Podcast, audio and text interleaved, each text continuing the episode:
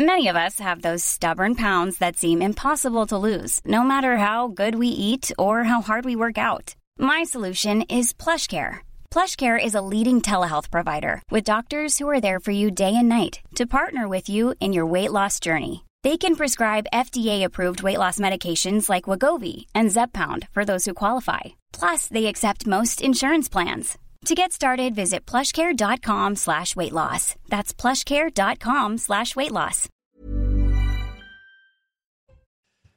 6h55, bienvenue sur CNews. Je suis ravi de vous accueillir dans la matinale week-end. On est ensemble jusqu'à 10h pour de l'info, de l'analyse, des débats avec des super invités. Je vous les présente dans une minute. Ce sera juste après l'éphéméride, signé Alexandra Martinez. Pardon.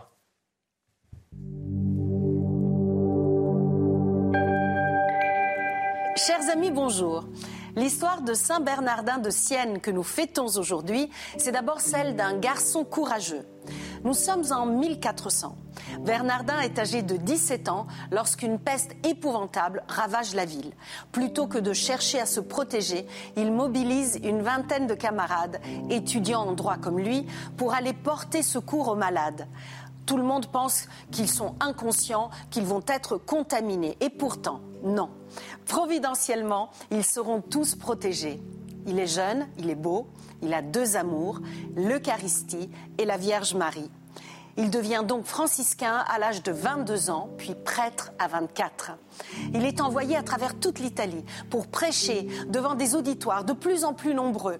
Les églises étant trop petites, c'est sur les places que se rassemblent souvent 10 à 20 000 personnes.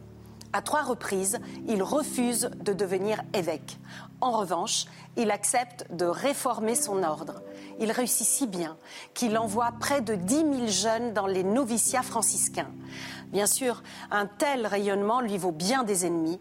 On salit sa réputation. Bernardin doit même aller s'expliquer devant le pape. Inutile de vous préciser qu'il sera vite blanchi. Il meurt en 1444 et sera canonisé six ans après. Et voici le dicton du jour. S'il pleut à la Saint-Bernardin, tu peux dire adieu à ton vin. C'est tout pour aujourd'hui. À demain, chers amis. Ciao. Ils sont avec moi sur ce plateau. Ils ont décidé de ne pas faire le pont ce week-end. Ils ont travaillé d'arrache-pied, hein, Michel Taube, toute la semaine pour pouvoir nous fournir des analyses de qualité, mais comme toujours, j'ai envie de dire. Mais grâce à vous, je suis en pleine forme. Mais je vais essayer de vous donner la bonne humeur et la forme, de vous insuffler l'énergie nécessaire à, cette matinale. Michel Taube, je vous le présente, fondateur du site Opinion International. Si vous ne le connaissez pas déjà, et face à vous ce matin, Caroline Pilastre, que j'ai le plaisir de retrouver Anthony, bonjour quasiment à tous. tous les week-ends. Ravi de vous retrouver. Quelle ambiance éditorialiste. Ben, J'essaye. On se lève tôt le matin, alors il faut être. Vous êtes toujours de bonne humeur, c'est très agréable. J'essaye aussi. Voilà. Je fais de mon mieux pour ça. On a aussi Karine Durand avec nous ce matin pour la, la météo de votre samedi. Quel temps va-t-il faire dans le ciel de France? Elle vous le dit tout de suite. Problème de pare-brise? Pas de stress. Partez tranquille avec la météo et Point S-Glace. Réparation et remplacement de pare-brise. Une France coupée en deux ce week-end entre l'Est sous les nuages et les pluies et l'Ouest sous du beau temps ensoleillé. C'est vraiment sur le nord-ouest qu'il fera le plus beau euh, tout au long du week-end d'ailleurs avec de belles éclaircies sur la Bretagne, Normandie, les Hauts-de-France avec quand même euh, cette petite bise de nord-est qui donne un ressenti frais sur les côtes de la Manche et la mer du Nord et puis un temps beaucoup plus nuageux sur la façade est du pays avec des averses sur la Provence-Alpes-Côte d'Azur, sur la Corse, un ressenti assez chaotique de ce côté-là et aussi sur les Pyrénées jusqu'en remontant vers les régions centrales. Toujours un peu de vent Méditerranée, la tramontane, mais aussi du vent d'ouest sur la Corse et le Var. Au cours de l'après-midi, encore une ambiance très instable, orageuse même en direction euh, des régions de l'Est, de la Bourgogne jusqu'à la région Rhône-Alpes, en descendant vers la Provence-Alpes-Côte d'Azur. Les averses peuvent être fortes localement, notamment sur les monts Corse. Ailleurs, eh bien, du beau temps sur tout l'ouest du pays. Un petit peu plus de nuages quand même sur les Pyrénées, mais un temps assez sec de ce côté Les températures sont en légère hausse par rapport à la veille. 11 degrés à Paris, par exemple, 14 en direction de Nice et de Cannes, 12 pour Bordeaux. Au cours de l'après-midi, on rejoint enfin les moyennes de saison. 20 degrés à Paris, 22 c'est le maximum pour Strasbourg, 22 également sur les côtes de la Méditerranée, à Perpignan et Montpellier, un minimum de 16 pour Rodez. Les jours suivants vont encore être marqués par cette grosse différence entre le nord sous un temps calme et le sud, sous un temps encore agité, orageux en prévision, avec des pluies sur les zones qui en ont besoin. C'est une bonne nouvelle. Et des températures qui remontent progressivement entre dimanche et lundi. Problème de pare-brise? Pas de stress. Repartez tranquille après la météo avec Point S-Glace. Réparation et remplacement de pare-brise. Allez, Caroline Pilastre et Michel Taube sont prêts, la matinale week-end. C'est parti, voici les titres de votre journal de 7 heures. À la une, le ras-le-bol des riverains du Technival. Dans l'Indre, ce festival de musique techno, pourtant interdit par la préfecture, accueillait hier près de 20 000 personnes, une population qui pourrait tripler d'ici dimanche. Entre le bruit, la consommation de stupéfiants, la dégradation des terrains agricoles, les maires des communes environnantes dénoncent un abandon de l'État. Son autorité, celle de l'État, est-elle en faillite? La question sera posée à mes invités, notamment au maire de Villedieu-sur-Indre, Xavier base qui est avec nous. On ira aussi ce matin à Clichy-sous-Bois, en Seine-Saint-Denis. La commune teste en ce moment les bornes d'appel d'urgence. C'est une première en Ile-de-France. Elles sont situées dans plusieurs parcs de la ville pour appeler la police municipale en cas de besoin. Sont-elles l'avenir de notre sécurité au, au quotidien? En tout cas, sur place, elles sont plutôt bien accueillies. Le reportage à suivre de Régine Delfour.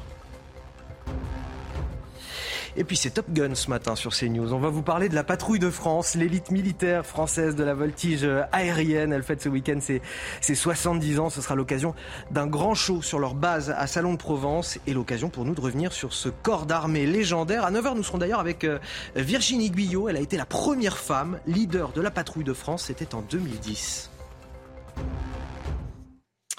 Tout d'abord, on commence avec euh, cette nuit difficile pour les habitants de Villegongis, dans, dans l'Indre. Les terrains agricoles de cette toute petite commune accueillent bien malgré eux le Technival, ce week-end, ce festival de musique techno interdit en vain par les autorités. Le nombre de fêtards ne cesse de croître depuis 48 heures. On en comptait environ 20 euh, 000 hier soir. Il pourrait y en avoir le double ou encore le triple euh, d'ici dimanche. Autre fléau que celui du bruit, la consommation d'alcool et de stupéfiants. Trois personnes en urgence absolue ont été prises en charge après des accidents sur place, survenus sur le site, avant de se rendre euh, sur place avec nos envoyés spéciaux. D'ailleurs, je voudrais qu'on écoute le ras-le-bol de certains riverains. C'est un reportage signé Mathieu Devez, Léo Marcheguet, avec le récit de Célia Barotte. Musique, alcool et camping sauvage, les festivaliers n'ont rien oublié pour faire la fête. À un détail près, leurs voisins. Installé illégalement dans un champ, le Technival est frontalier aux habitations des riverains. Et si certains ne s'en plaignent pas, c'est pas mal, il faut qu'ils s'amusent ces jeunes s'ils font de mal à personne. D'autres sont résignés et contraints de quitter leur domicile pour dormir en toute tranquillité. Le bruit c'est infernal. il y a du monde partout, ça dort euh, dans, les fossés. Tout à l'heure il y en avait un qui dormait dans ma cour. Donc euh, vous voyez, c'est non, je préfère m'en aller, ça sera mieux. Les gendarmes ont mesuré 104 décibels chez moi. Donc non, c'est infernal, on ne peut pas dormir, c'est affreux. Des nuisances, mais aussi des inquiétudes pour les villes gongissois sur l'organisation de l'après-festival. C'est euh, comment si ça va être nettoyé, euh, le champ c'est dans l'état qui va rester, puis euh, autour, les alentours, quoi, les autres champs des voisins, comment ils vont être, quoi. Les déchets, quoi, tout ce qui est déchets et tout, je voudrais savoir là comment ça va se passer, qui va payer? Près de 30 000 participants sont attendus ce week-end pour le Technival, dans ce village peuplé habituellement par une petite centaine d'habitants. Alors évidemment, on parle de Villegongis euh, dans l'Indre, mais ce n'est pas la seule commune concernée et impactée en tout cas par ce Technival. Nous sommes justement avec euh, Xavier Elbaz. Bonjour à vous, merci d'être avec nous euh, ce matin. Vous êtes le maire de Villedieu-sur-Indre. Évidemment, vous êtes vous aussi concerné par cet événement. Quel est l'impact concret de ce rassemblement sur votre commune depuis deux jours? Bonjour. Effectivement, Villedieu-sur-Indre est à 8 km de Villegongis, donc on est vraiment limitrophe. ça va faire le troisième jour aujourd'hui euh, qu'on subit euh, ce, Technival. La, première euh, nuisance, c'est évidemment le bruit. Avant de vous rejoindre, j'ai ouvert ma fenêtre derrière moi pour vérifier si on entendait toujours les basses. Je vous confirme, c'est toujours le cas. Les habitants m'en parlent beaucoup. Ils sont assez surpris qu'à à 8 km, on entende autant la, la, musique. Et puis, il y a effectivement, et vous l'expliquez dans votre reportage, toutes les nuisances qui se posent déjà aujourd'hui, notamment sanitaires, et qui se poseront évidemment demain. Oui, effectivement, vous entendez les basses alors que vous êtes à, 8 km. C'est quand même euh, euh, la démonstration de la puissance, en tout cas, euh, de, l'impact sonore de, cet événement. Vous avez dû participer, vous, à la, à mise en place de, de structures pour encadrer cet événement, malgré vous, puisque vous ne l'avez pas voulu, cet événement? Effectivement, malgré nous. Alors, il, il s'avère que maire de Villedieu-sur-Indre, j'ai également une activité professionnelle à la ville de, Châteauroux, qui est elle aussi à côté de, de Villegongy.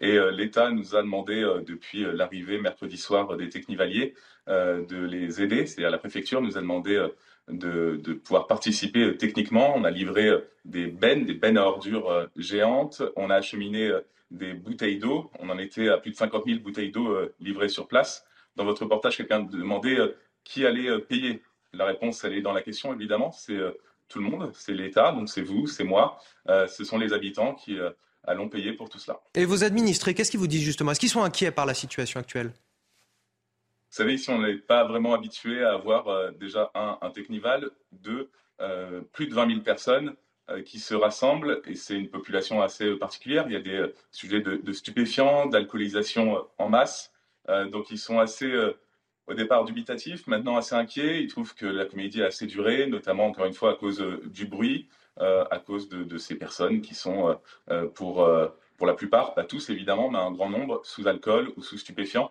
Donc on est tous pressés que ça se termine et les habitants en premier.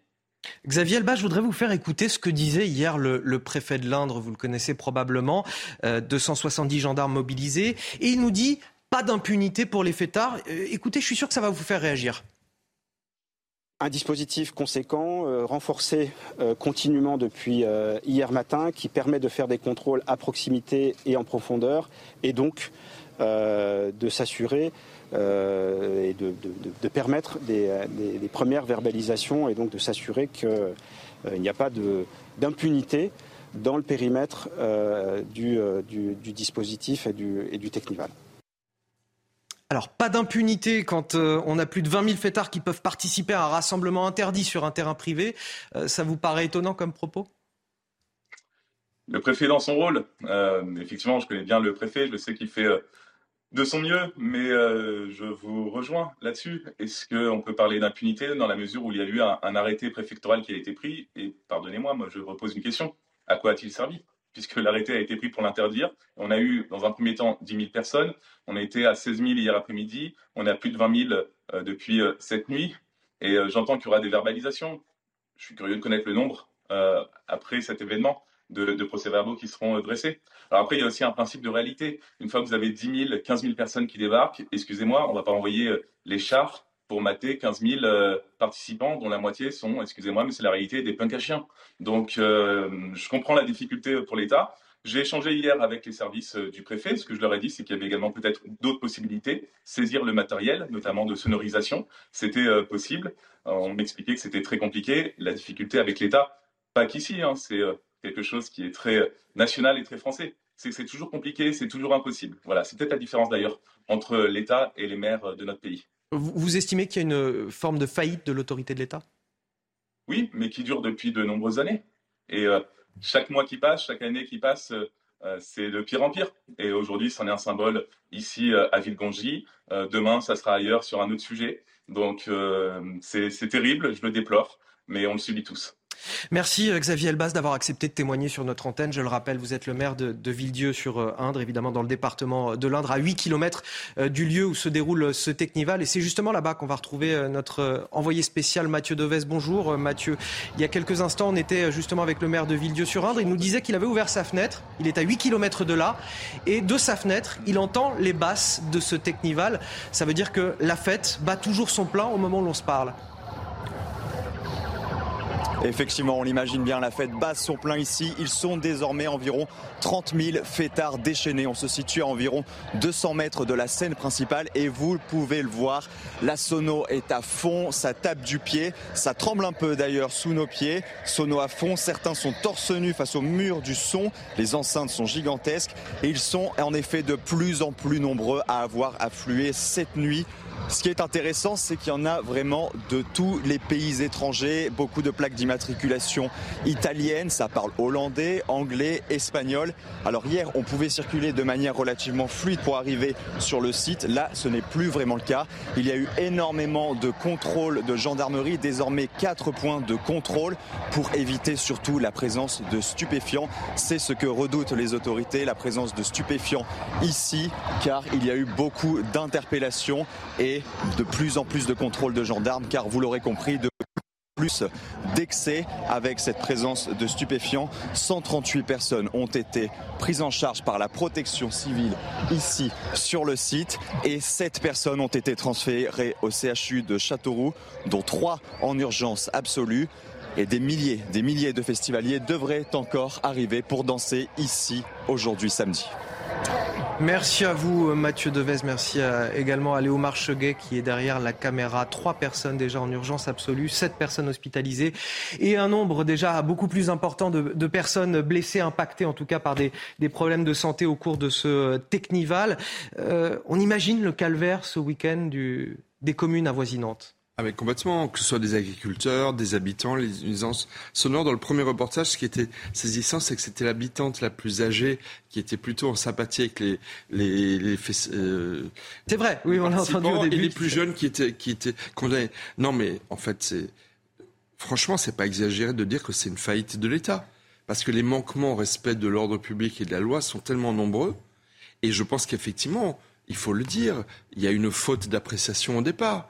240 gendarmes mis sur place alors qu'on attendait des dizaines de milliers de Oui, 270 exactement. oui, Face aux, dizaines de milliers de participants, évidemment, c'est euh, c'est rien du tout. derrière chaque technivalier, ils sont 30 000. Hein. Si vous vous souvenez de, de Sainte-Soline où il y avait plusieurs milliers de, de, policiers et de gendarmes qui avaient été déployés, alors certes, il y avait des black blocs qui étaient attendus, mais franchement, il y a eu une erreur d'appréciation. Et, je maintiens, comme l'a dit le maire, euh, Monsieur Elbaz, que en fait la saisie la saisie euh, de la sono, mais dès le début. Pas évidemment quand il y a 30 000 personnes présentes, mais dès l'arrivée. Enfin, des sonos aussi massives, c'est des camions. on aurait pu imaginer des barrages filtrants dès le début. Alors en amont, on comprend que c'est compliqué. En amont, c'est pas possible parce qu'on ne sait pas où le rassemblement va avoir lieu. Mais dès lors que l'on sait l'endroit où il se situe, on aurait pu éviter qu'il y ait déjà 20 000 participants et peut-être 50 à 60 000 d'ici la fin du week-end. Est-ce que vous estimez, Caroline Pilas, qu'il y a une forme de faillite de la part de l'État? Oui, il y a un genre de défaillance de l'État. Après, je serais un petit peu plus modéré que Michel parce qu'effectivement, on attend à la fin de ce week-end 30 000 personnes on n'a pas 30 000 policiers à mettre derrière chaque technivalier. Et vous imaginez, ceux qui sont déjà sur le terrain, arrêtons en, amont ces personnes. Vous voulez que ça déborde, qu'il y ait des exactions. Moi, je serais pour un barrage filtrant en aval, après la fin justement du technival, pour pouvoir prendre les cartes d'identité des personnes qui seraient potentiellement sous substance, parce que ça n'est pas non plus la majorité qui est dans cet état second le peu, c'est déjà beaucoup, j'ai envie de vous dire, parce qu'en plus de ça, il y a le SAMU, les pompiers qui sont aussi présents, évidemment, pour éviter un, euh, maximum euh, de dérapage, si je puis dire, et de problèmes sanitaires. Mais je comprends l'exaspération des administrés, des élus, la nuisance sonore, effectivement. Mais après, comment faire à part verbaliser les organisateurs? Peut-être que ça pourrait être un message envoyé qui serait un bon signe, ça irait dans le bon sens par la suite, parce que des technivals, vous en avez depuis des dizaines d'années, puisque là, il fait les 30 ans en fait de ce Technival. Et puis ces personnes se donnent rendez-vous sur des sites entre guillemets confidentiels, masqués, pour justement euh, les consignes du trajet, savoir combien ils mmh. seront, de quelle origine, puisque ça vient du monde entier. Donc c'est quand même très complexe et malheureusement on a l'impression que ça devient factuel et un marronnier chaque année. Michel Taube, très rapidement on passe à la suite. Juste un mot sur l'image que cela renvoie auprès de ces jeunes, de ces dizaines de milliers de jeunes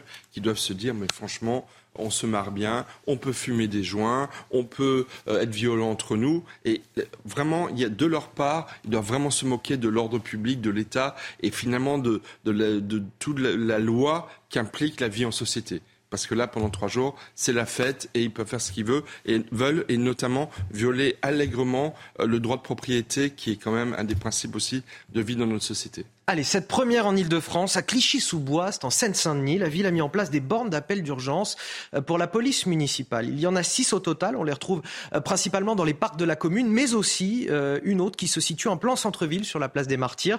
Elles sont toutes reliées au centre de supervision. Trois agents surveillent 24 heures sur 24 les 100 caméras de la ville, les 120 caméras de la ville. S'agit-il de l'avenir de notre sécurité au, au quotidien? Je vous laisse vous faire votre avis avec ce reportage de Pierre Emco et Régine Delfour. Quel genre de problème toi tu peux avoir ici au parc pour que tu Si quelqu'un fait un malaise, oui, c'est bien, c'est une bonne idée. Si les parents se félicitent de ces bornes d'appel, certains s'inquiètent sur l'attitude des jeunes enfants. Je suis pas sûre que le message d'alerte, ça leur permette d'arrêter de, s'amuser. Parce qu'ils voient un bouton, ils sonnent. Vous savez, euh, c'est les enfants. Dans le centre-ville, Bernadette, 85 ans, est ravie de ce nouveau dispositif. Je trouve que c'est super la sécurité. Aujourd'hui, c'est ce que tout le monde veut. Mais Clichy a beaucoup changé. C'est parfait. Vous êtes filmé et enregistré. Vous allez être mis en relation avec la police municipale de Clichy. Se sentir en toute sécurité à Clichy est la priorité de la mairie. L'objectif, c'est encore une fois d'avoir une présence permanente en sécurisation. C'est la prévention au départ pour pouvoir éventuellement, en cas d'urgence, d'avoir euh, bah, la police qui se mette en, relation. Après l'urgence, c'est très relatif. Il y en a qui vont penser que l'urgence, c'est un scooter qui va passer sur la place et c'est vrai que ça peut être dangereux. Ça peut être un enfant qui est tombé. Ça peut être également, malheureusement, des choses beaucoup plus graves. Derrière la caméra, un agent du poste de supervision évalue l'importance de l'appel. Ça sonne sur euh, le terminal et on décroche. On sait euh, d'où ça vient, si ça vient bah, de la place des martyrs, par exemple. Soit on fait intervenir si c'est un, un accident, enfin les pompiers, et puis on avertit les équipes euh, pour qu'ils puissent se rapprocher de, de l'endroit. À terme, la mairie aimerait doter la ville de plusieurs bornes d'appel. Les riverains souhaiteraient les voir également dans des quartiers moins tranquilles de la ville. Hein, je le rappelle, ce dispositif existe déjà à Nice et c'est euh, une borne d'appel d'urgence de la police municipale qui a permis euh, aux policiers justement d'intervenir lors de l'attentat de la basilique Notre-Dame, c'était en octobre 2020, d'appréhender l'assaillant au couteau en l'espace de seulement 4 minutes avant de poursuivre sur le reste de l'actualité. Les titres avec vous, Augustin Donadieu. Bonjour Anthony, bonjour à tous. Un séisme de magnitude 7,1 s'est produit cette nuit dans l'océan Pacifique à l'est de la Nouvelle-Calédonie. L'épicentre a été détecté à une profondeur de 35 mm et à environ 300 km à l'est des côtes calédoniennes.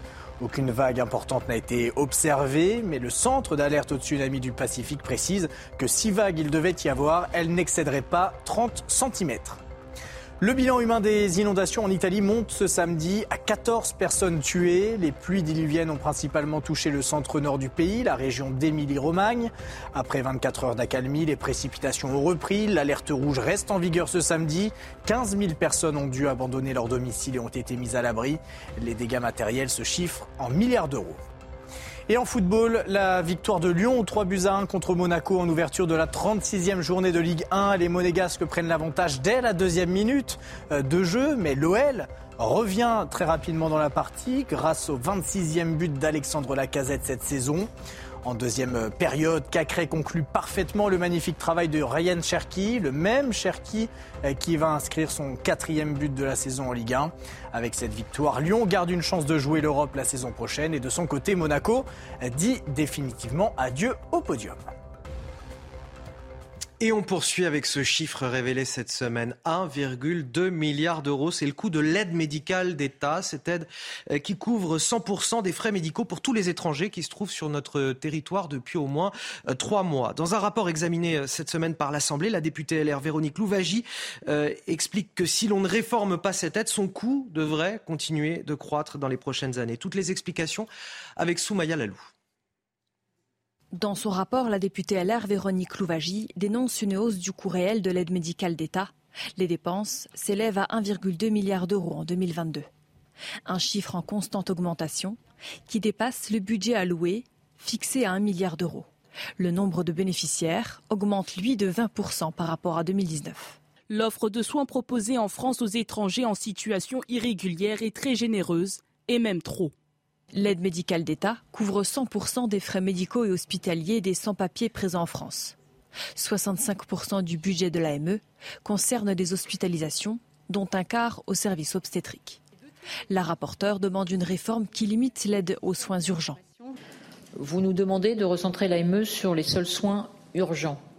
Est-il préférable de prendre en amont et de soigner une angine plutôt que d'attendre que cette angine se transforme en phlegmon Le 16 mars au Sénat, la droite a fait voter un amendement pour restreindre au cas urgent l'accès gratuit aux soins. Un vote symbolique, il est peu probable qu'il dépasse l'enceinte sénatoriale. Alors Michel Taub, c'est une véritable question. On a des flux migratoires qui sont euh, croissants, des dépenses liées à l'AME qui nécessairement vont croître elles aussi. Est-ce qu'il faut de toute urgence mettre un frein euh, aux, soins qui sont pris en charge et ne prendre en charge que ce qu'il y a de plus urgent ou au contraire continuer tel quel aujourd'hui parce que finalement les maladies ne se limitent pas aux seules personnes en situation irrégulière sur le territoire? En fait, euh, le système de santé français est en lambeau, en très grande difficulté pour tout le monde, pour tous les Français. Et c'est vrai que euh, pour euh, beaucoup de nos concitoyens, c'est très choquant de se dire que des migrants qui sont sans papier, qui ne sont pas sur le sol français, qui n'ont pas y être, puissent bénéficier de tous les bienfaits et les avantages de notre système de santé. De façon plus générale, la France est un des pays les plus attractifs d'Europe pour les migrants parce que justement le système de protection sociale leur est offert sur le seul motif qu'ils sont sur le sol français. Donc effectivement, si on veut inverser la courbe euh, de l'immigration illégale, il faut effectivement renvoyer des signes très très forts aux étrangers en disant bah, on ne va plus pouvoir bénéficier de toutes les aides possibles dès qu'on arrive sur le sol français. Donc d'un point de vue humanitaire, c'est difficile à entendre, mais si l'on veut véritablement aller au bout d'une logique de réinversion de la courbe migratoire, il faut prendre malheureusement des mesures audacieuses comme celle-là. Mais LR, c'est une proposition des républicains. Euh, l'alliance entre la Macronie et LR, que certains appellent de leur vœu, comme un certain Nicolas Sarkozy, n'est pas prête d'aboutir. Oui, il a du plomb dans l'aile, effectivement. de l'immigration. On va faire un point sur l'actualité internationale avec vous, euh, Harold Iman. Merci d'être avec nous ce matin. La Russie vient d'interdire l'entrée sur son territoire à 500 Américains, parmi lesquels l'ancien président Barack Obama. C'est clairement des, représailles, Harold, aux sanctions qui sont imposées par Washington à la Russie. Oui, il y a une liste de personnalités américaines dressée par le Kremlin qui viennent des médias d'information, de CNN, de MSNBC, des figures très connues, des ONG comme Greenpeace, la politique, beaucoup d'élus sont sur la liste. Bref, voilà qui figure sur cette liste. Avec Barack Obama en prime, ils ne peuvent pas aller en Russie. Bon. Et le journaliste américain du Wall Street Journal, Evan Gershkovich, qui a été arrêté pour espionnage après des années de travail sur place, sera privé de visite consulaire. Voilà. Donc, euh, pour le Kremlin, aucune sanction américaine euh, ne restera euh, sans réponse. Du côté Washington, on a sanctionné vendredi 300 personnes et des entreprises et des navires, des avions ils ne peuvent pas traiter avec les États-Unis et les exportations russes sont sanctionnées interdites d'export, dont les diamants qui valent des milliards. Les Européens vont suivre. C'est pour ça que Charles Michel a dit à Hiroshima, les diamants ne sont pas éternels. Les États-Unis qui font d'ailleurs un, pas de plus euh, à Harold pour aider l'Ukraine et pas des moindres puisque Joe Biden vient d'annoncer euh, l'envoi d'avions F-16 à Kiev pour euh, l'aider à se défendre contre les Russes. Il a longtemps hésité, mais maintenant il dit ah ceux de mes des clients qui ont acheté le F-16, vous pouvez le fournir à l'Ukraine, à l'armée ukrainienne. Pourquoi est-ce qu'ils en ont besoin les Ukrainiens? Parce qu'ils n'ont pas assez de missiles patriotes américains ou dans des arsenaux des alliés des Américains, comme les Allemands, qui les ont donnés à l'Ukraine. Euh, un Patriot, c'est un million de dollars. Un F-16, c'est peut-être 60 millions de dollars, mais ça peut tirer aussi sur les missiles russes. Et c'est très, très efficace. Aussi, il y a un autre problème pour Joe Biden, c'est que s'il il donne des F-16 américains, eh bien, ça va manger sur le budget d'aide militaire à l'Ukraine. Donc, il dit aux alliés, vous, vous donnez les F-16 et moi, je donne le reste. On va continuer à parler euh, d'avions, Harold Iman. C'est Top Gun ce matin sur euh, CNews, comme je le disais en titre. Euh, on va vous parler de la patrouille de France, plutôt. L'élite militaire française de, voltige aérienne, elle fête ses, 70 ans ce week-end. Ce sera l'occasion d'un grand show sur la base aérienne de Salon de Provence. Et l'occasion aussi pour nous de revenir sur ce corps d'armée légendaire avec notre journaliste Tancred Guillotel. Dans le ciel de Provence, c'est l'heure des derniers ajustements pour la patrouille de France. Depuis le mois de novembre, les pilotes préparent pour ce week-end un spectacle inédit. Leur objectif, comme depuis 70 ans, représenter l'excellence à la française. L'idée, c'est de montrer, un, l'excellence des pilotes, évidemment, avec, le show, ils prennent de gros risques et des accidents, et deux, le savoir-faire des industriels qui font ces avions. La patrouille de France est équipée depuis 1981 d'Alpha Jet, des avions franco-allemands conçus en partie par Dassault Aviation. Composée de 9 pilotes et de plus d'une trentaine de mécaniciens, elle est aujourd'hui une référence internationale. On forme des pilotes étrangers, justement, parce qu'il faut, il faut savoir très bien piloter, bien maîtriser le type d'appareil, mais également apprendre à voler en, groupe. Hein. On vole à 600 à l'heure, à, disons, à 10 mètres du copain. Des patrouilles suisses, britanniques ou saoudiennes participeront d'ailleurs à cet anniversaire avec les quelques 80 000 spectateurs qui sont attendus ce week-end. Et moi, je suis toujours avec mes voltigeurs de l'info, Michel Taub, Caroline Pilastre, pour continuer à décrypter toute l'actualité. Vous allez me faire le plaisir de rester avec moi sur ce plateau. On va revenir dans un instant. On va évoquer cette fois euh, un autre phénomène, cette violence qui gangrène le quotidien. On va vous faire découvrir le témoignage ce matin d'un homme ciblé euh, par cinq agresseurs pour son téléphone portable. Ça s'est passé dans une gare des Yvelines. Un vol qui aurait pu virer au drame. Vous allez entendre juste après la pause. Restez avec nous. De retour dans la matinale week-end, bon réveil à ceux qui nous rejoignent. On est ensemble jusqu'à 10h pour de l'info, de l'analyse, des débats avec mes invités sur ce plateau, Michel Taube et Caroline Pilastre. Je vous dis tout de suite les, titres de votre journal de 7h30. À la une, cette violence qui gangrène le quotidien. On vous fait découvrir ce matin le témoignage d'un homme ciblé par cinq agresseurs pour son téléphone portable. Ça s'est passé dans une gare des Yvelines. Un vol qui aurait pu virer au drame puisque l'homme a chuté sur les voies. Les agresseurs n'ont pas cherché à l'aider. Pire encore, ils l'ont ensuite caillassé. Vous entendrez son récit glaçant dans un instant. Les téléphones mobiles qui valent parfois plus de 1000 euros pièce. C'est justement pour cette raison que les boutiques de télécom sont de plus en plus ciblées par les braquages. Des braquages commis par des individus plus jeunes et plus violents. Comment expliquer ce phénomène? Les employés de ces boutiques doivent-ils être considérés comme des personnels à risque au même titre que les bijoutiers? Les éléments de réponse à suivre dans votre journal. Le quotidien, c'est aussi l'inflation et de plus en plus de Français qui ne mangent plus à leur faim. La précarité alimentaire concerne aujourd'hui 16% de nos concitoyens et encore davantage chez les plus jeunes. Une lueur d'espoir, peut-être, ce sont ces négociations commerciales qui vont reprendre entre les industriels et les distributeurs. À quand une baisse significative du prix du ticket de caisse? On vous dit tout ce matin. Deux personnes ont été violemment agressées euh, jeudi dernier à la gare de Saint-Cyr-l'École, c'est dans le département des Yvelines. Agressées par cinq individus qui voulaient leur dérober leur téléphone portable. L'une de ces victimes, sous choc, a accepté de témoigner ce matin sur notre antenne. Son agression aurait pu virer au drame. L'homme a chuté sur la voie ferrée. Il nous raconte au micro de Charles Baget d'Amory Bucco avec le récit d'Aminat Adem. Je risque la mort euh, si un train il aurait traversé à toute vitesse, surtout euh, euh, une gare comme celle-ci. C'est à la gare de Saint-Cyr que la victime croise le chemin de son pickpocket. Le voleur profite d'un arrêt du train et des allers et retours des voyageurs pour passer à l'acte. C'est passé en quelques fractions de secondes. En fait, il a arraché mon téléphone de force et on s'est regardé dans les yeux, peut-être même pas deux secondes, et il a commencé à prendre la fuite. Malgré le choc, la victime se met à la poursuite du voleur de son téléphone, mais finit par chuter sur les rails. Il s'aperçoit que son voleur n'est pas seul. Ses complices se mettent alors à lui jeter des cailloux. C'était un gang, c'était cinq. Donc la personne euh, était majeure. Et donc ils ont une capuche, ils étaient tous vêtus d'une capuche. Blessé au genou et à la cheville en chutant, la victime ne parviendra pas à les rattraper. Peu avant l'arrivée de la police, il découvre alors qu'il n'est pas le seul à s'être fait voler dans ce même train. Ils étaient debout, euh, enfin, devant chaque euh, entrée de porte du train. Et ils attendaient l'ouverture du train et ils rentraient euh, tranquillement. Mais en fait, ils attendaient l'occasion pour, voilà, pour que le, le train sonne. Le voleur a été interpellé par la police le lendemain à Paris pour un nouveau délit. La victime, elle, a pu récupérer son téléphone. Voilà, des agresseurs sans scrupules. On a quelqu'un qui est sur la voie, qui continue à, à, à le caillasser euh, après avoir tenté de voler son téléphone portable. C'est quand même. Euh, voilà. C'est des, des, sauvageons.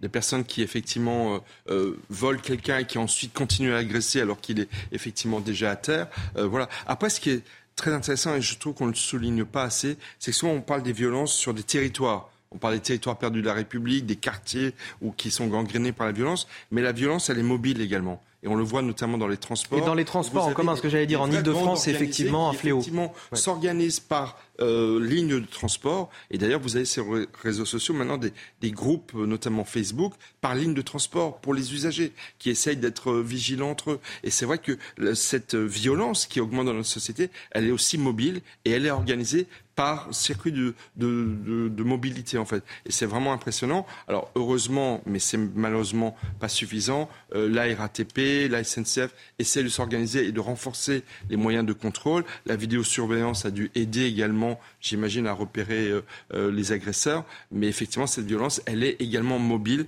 Elle n'est pas que euh, liée à des territoires précis. Caroline Pilastre, le fait est que quand on prend les transports en commun aujourd'hui en Ile-de-France, on ne se sent pas en sécurité. Peu importe les lignes, peu importe les lieux où l'on cherche à se rendre. Ah ben je vous le confirme, ne conduisant pas et étant malvoyante, je prends essentiellement les transports en commun, c'est-à-dire le métro. Et vous prenez encore plus de risques que d'autres d'ailleurs. Encore plus évidemment parce que je ne vois pas le danger. Hein. Mais la consigne, les instructions hein, qu'on a tous, c'est de ne pas sortir son portable lorsqu'on est dans les wagons et encore plus sur un strapontin proche de la porte parce qu'on sait qu'on peut se faire casser la figure. Ce qui se passe là, c'est que ce sont des délinquants qui sont dans une surenchère de haine, de violence, qui se conduisent comme des bandes organisées, qui vous repèrent que vous soyez une femme, que vous soyez un homme, jeune ou âgé. De toute manière, leur but, c'est de vous voler quelle que soit l'attitude euh, à avoir en face, si vous essayez de réagir, de toute manière, ils vous frappent. Et en arriver en fait à des extrêmes, à un paroxysme de haine comme ça, c'est quand même gravissime. Non content que vous êtes volé, mais en plus de ça, on veut vous tuer parce que c'est ce qui aurait pu arriver à cette personne.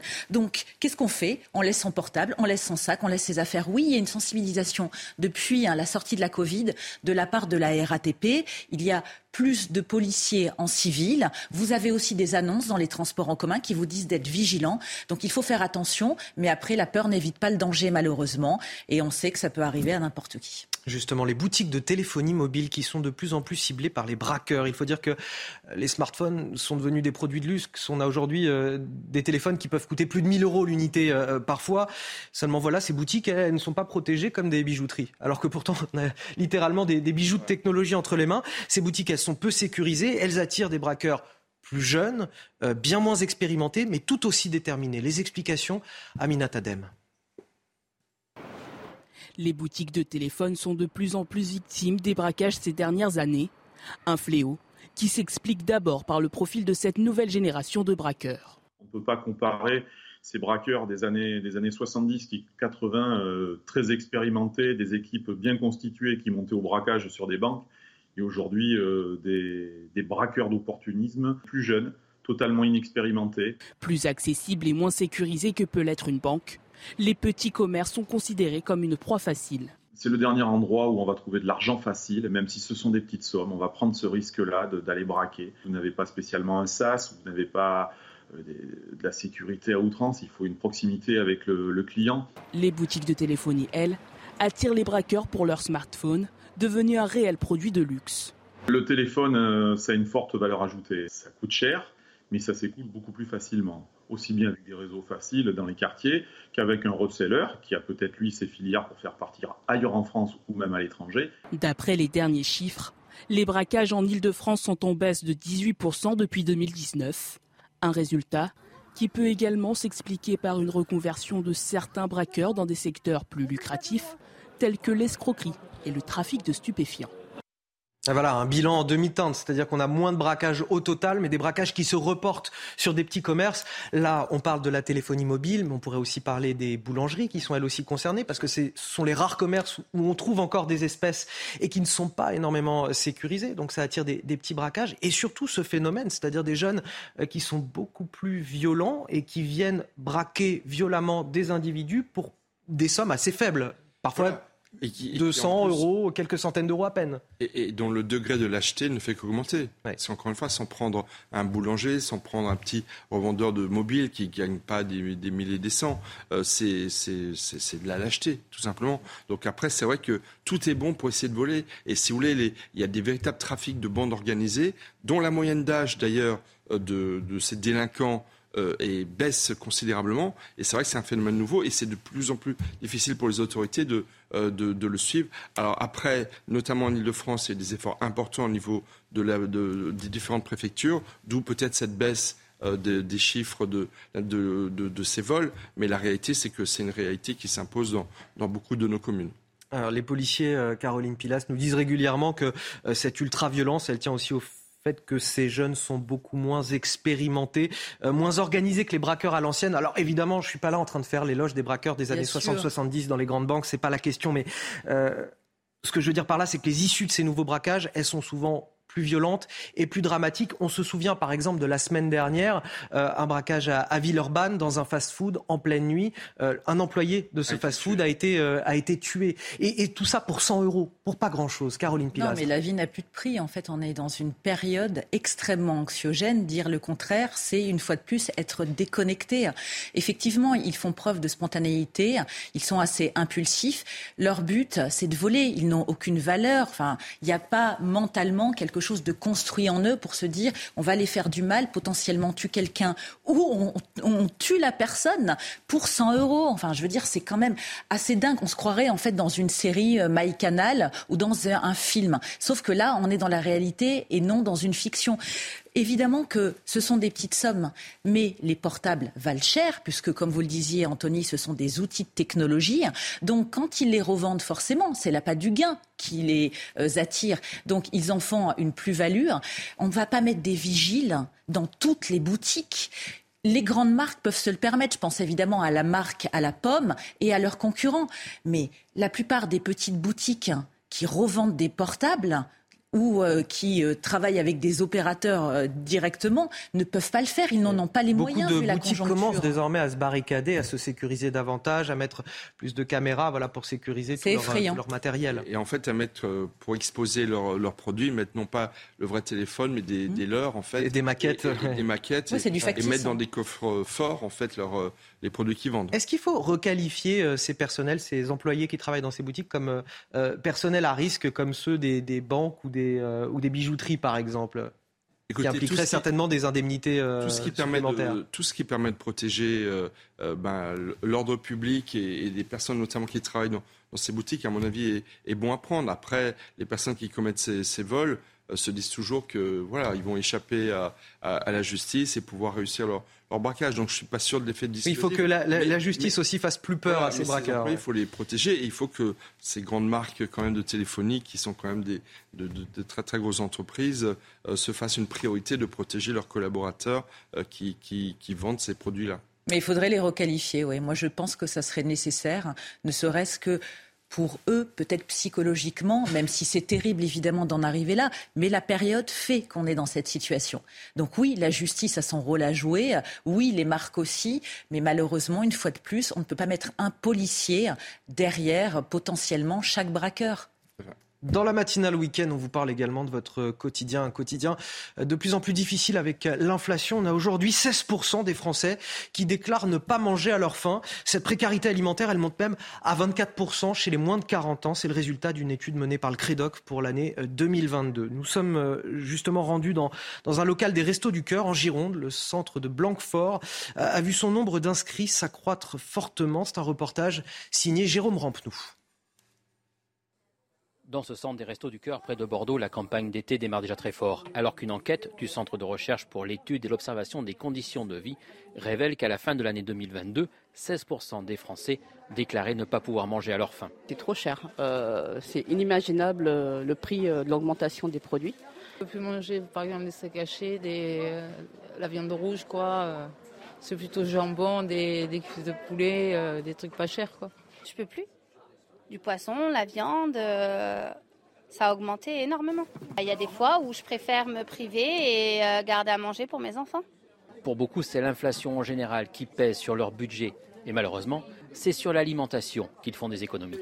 Entre les factures, euh, ce qu'il faut acheter pour les enfants, les chaussures, les, les vêtements, tout ça, mais on s'en sort pas. On s'en sort plus comme il faut. Euh, quand il y a des frais d'essence, des kilomètres à faire, les rendez-vous, tout ça, ils se rationnent et on fait comme ça et ça marche pour le moment, jusqu'au moment où on ne pourra plus du tout. Les profils des inscrits ne changent pas beaucoup cette année. Il y a des retraités et beaucoup de familles. Actuellement, nous avons 220 familles en campagne d'été. On s'aperçoit qu'au mois d'octobre, novembre, on, aura, on va dépasser largement les 250 familles, chiffre qu'on n'avait jamais atteint d'ici, depuis, depuis, des années. Quoi. Parmi les personnes les plus touchées par cette précarité alimentaire, un quart sont des jeunes de moins de 25 ans. Alors, je tiens à souligner déjà le, courage et la dignité de ceux qui acceptent de témoigner à, notre micro. Je les en remercie euh, à, l'antenne parce que c'est pas évident déjà de passer la porte des restos du cœur, mais en plus de s'exprimer face caméra, ça, l'est encore moins. Euh, dans une situation de difficulté, on n'a pas nécessairement envie de s'exposer, mais ils nous disent des choses très sensées. On est face à un, phénomène qu'on évoque souvent sur euh, ce plateau, Caroline Pilas, c'est la précarisation des classes moyennes.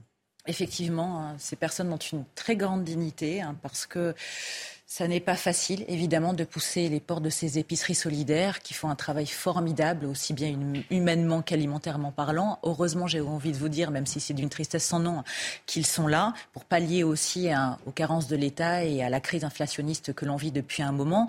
Depuis la sortie de la Covid, il y a eu plus d'un million de personnes qui se sont précarisées. Les jeunes, les familles monoparentales, les retraités, les personnes en situation de handicap, les travailleurs pauvres. Ce pays est en train de se tiers-mondiser. Ça n'est pas le seul, évidemment c'est un phénomène qui est européen, voire international. Mais on se dit comment allons-nous sortir de cette crise qui est assez terrifiante et qui touche désormais les classes moyennes, qui, comme je le rappelle toujours, est un indicateur, c'est un marqueur de fond. Quand vous touchez les classes moyennes, ça en dit long en fait hein, sur le phénomène euh, qui est en train de se créer et voire de perdurer. On le voit sur nos factures. Il faut faire des arbitrages puisque tout a augmenté. En dehors de la question énergétique, l'alimentation chaque semaine est de plus en plus cher. Et le problème, c'est que en dehors de cette question primordiale, on a tous besoin évidemment de se nourrir, mais tous les autres secteurs sociétaux sont touchés, sont impactés, parce que quand vous devez vous orienter sur le principal, vous ne pouvez plus consommer sur les sorties, les activités, l'achat de vêtements, par exemple. Donc ça devient extrêmement compliqué pour une majorité de Français en ce moment. Alors, on va revenir sur cette précarité avec vous, Michel Thau. Mais tout d'abord, à 7h45 sur CNews, le rappel de l'actualité signé Augustin Donadieu. Trois personnes se trouvent en urgence absolue après des accidents survenus sur le site du Technival dans l'Indre. Les secouristes ont pris en charge pour le moment 138 personnes. Sept d'entre eux ont été transportés à l'hôpital. Sur place, 20 000 personnes font la fête jour et nuit depuis jeudi pour célébrer les 30 ans de ce festival. Les autorités attendent jusqu'à 30 000 fêtards ce samedi. Les États-Unis n'empêcheront pas leurs alliés de livrer des F-16 à l'Ukraine, alors que le président ukrainien est attendu au sommet du G7 à Hiroshima au Japon aujourd'hui. Les Américains ouvrent la voie à des livraisons d'avions de combat. Volodymyr Zelensky doit s'entretenir avec son, homologue euh, américain. Plusieurs pays, dont les Pays-Bas, disposent de F-16 fabriqués aux États-Unis. Et pour qu'une livraison hollandaise soit effectuée, Washington doit d'abord la valider pour éviter la perte de technologie américaine. Au Canada, plus de 800 000 hectares de forêt sont déjà partis en fumée. Hier, 94 feux étaient encore actifs, dont 26 hors de contrôle. Les 2500 pompiers qui luttent jour et nuit contre les flammes recevront le renfort de 113 pompiers supplémentaires dans les prochains jours. Plus de 10 000 personnes ont été évacuées. Après plus de deux semaines de feu intense, la mauvaise qualité de l'air concerne maintenant une grande partie de l'ouest et du centre du pays. 16% des Français qui déclarent ne pas manger euh, à leur faim. Avec Caroline Pilastre, on, évoquait la, précarisation des classes moyennes. Michel Taube, c'est vrai que on retrouve ces nouveaux profils dans les associations d'aide alimentaire. Ce sont des, Français, ça pourrait être n'importe quel Français en fait, des Français comme vous et moi, des gens qui travaillent, qui ont des tout petits salaires, des familles à charge et qui depuis un an voient tous les prix augmenter. En fait, c'est le fait que autant de Français déclarent être obligés de se priver, notamment à la fin du mois, en attendant le salaire euh, pour pouvoir euh, repartir le, mois prochain. C'est vraiment la preuve de ce que l'inflation réelle dans le panier de la ménagère est certainement beaucoup plus important que les 10-15% qui sont officiellement annoncés. Notamment au niveau des courses que l'on fait tous, on voit bien que les prix ont augmenté. Et si je peux me permettre une anecdote qui n'en est pas une, qui n'en est pas une, même pour, les, pour nourrir nos animaux, pour ceux qui en ont, il y a des problèmes euh, pour acheter les croquettes et l'alimentation des animaux. Il y a des saisies de plus en plus importantes dans les sociétés de protection des, animaux d'habitants qui ont des animaux qui demandent de l'aide. Euh, exactement, qui n'ont plus assez d'argent pour les nourrir et qui demandent de l'aide pour pouvoir les nourrir. Donc vraiment, il y a une précarisation qui est très très importante et qui effectivement touche les classes moyennes euh, à des niveaux qu'on n'a jamais vus et qui souligne qu'en fait, il y a une sorte de voilà, de, précarisation de la société française qui est profondément choquante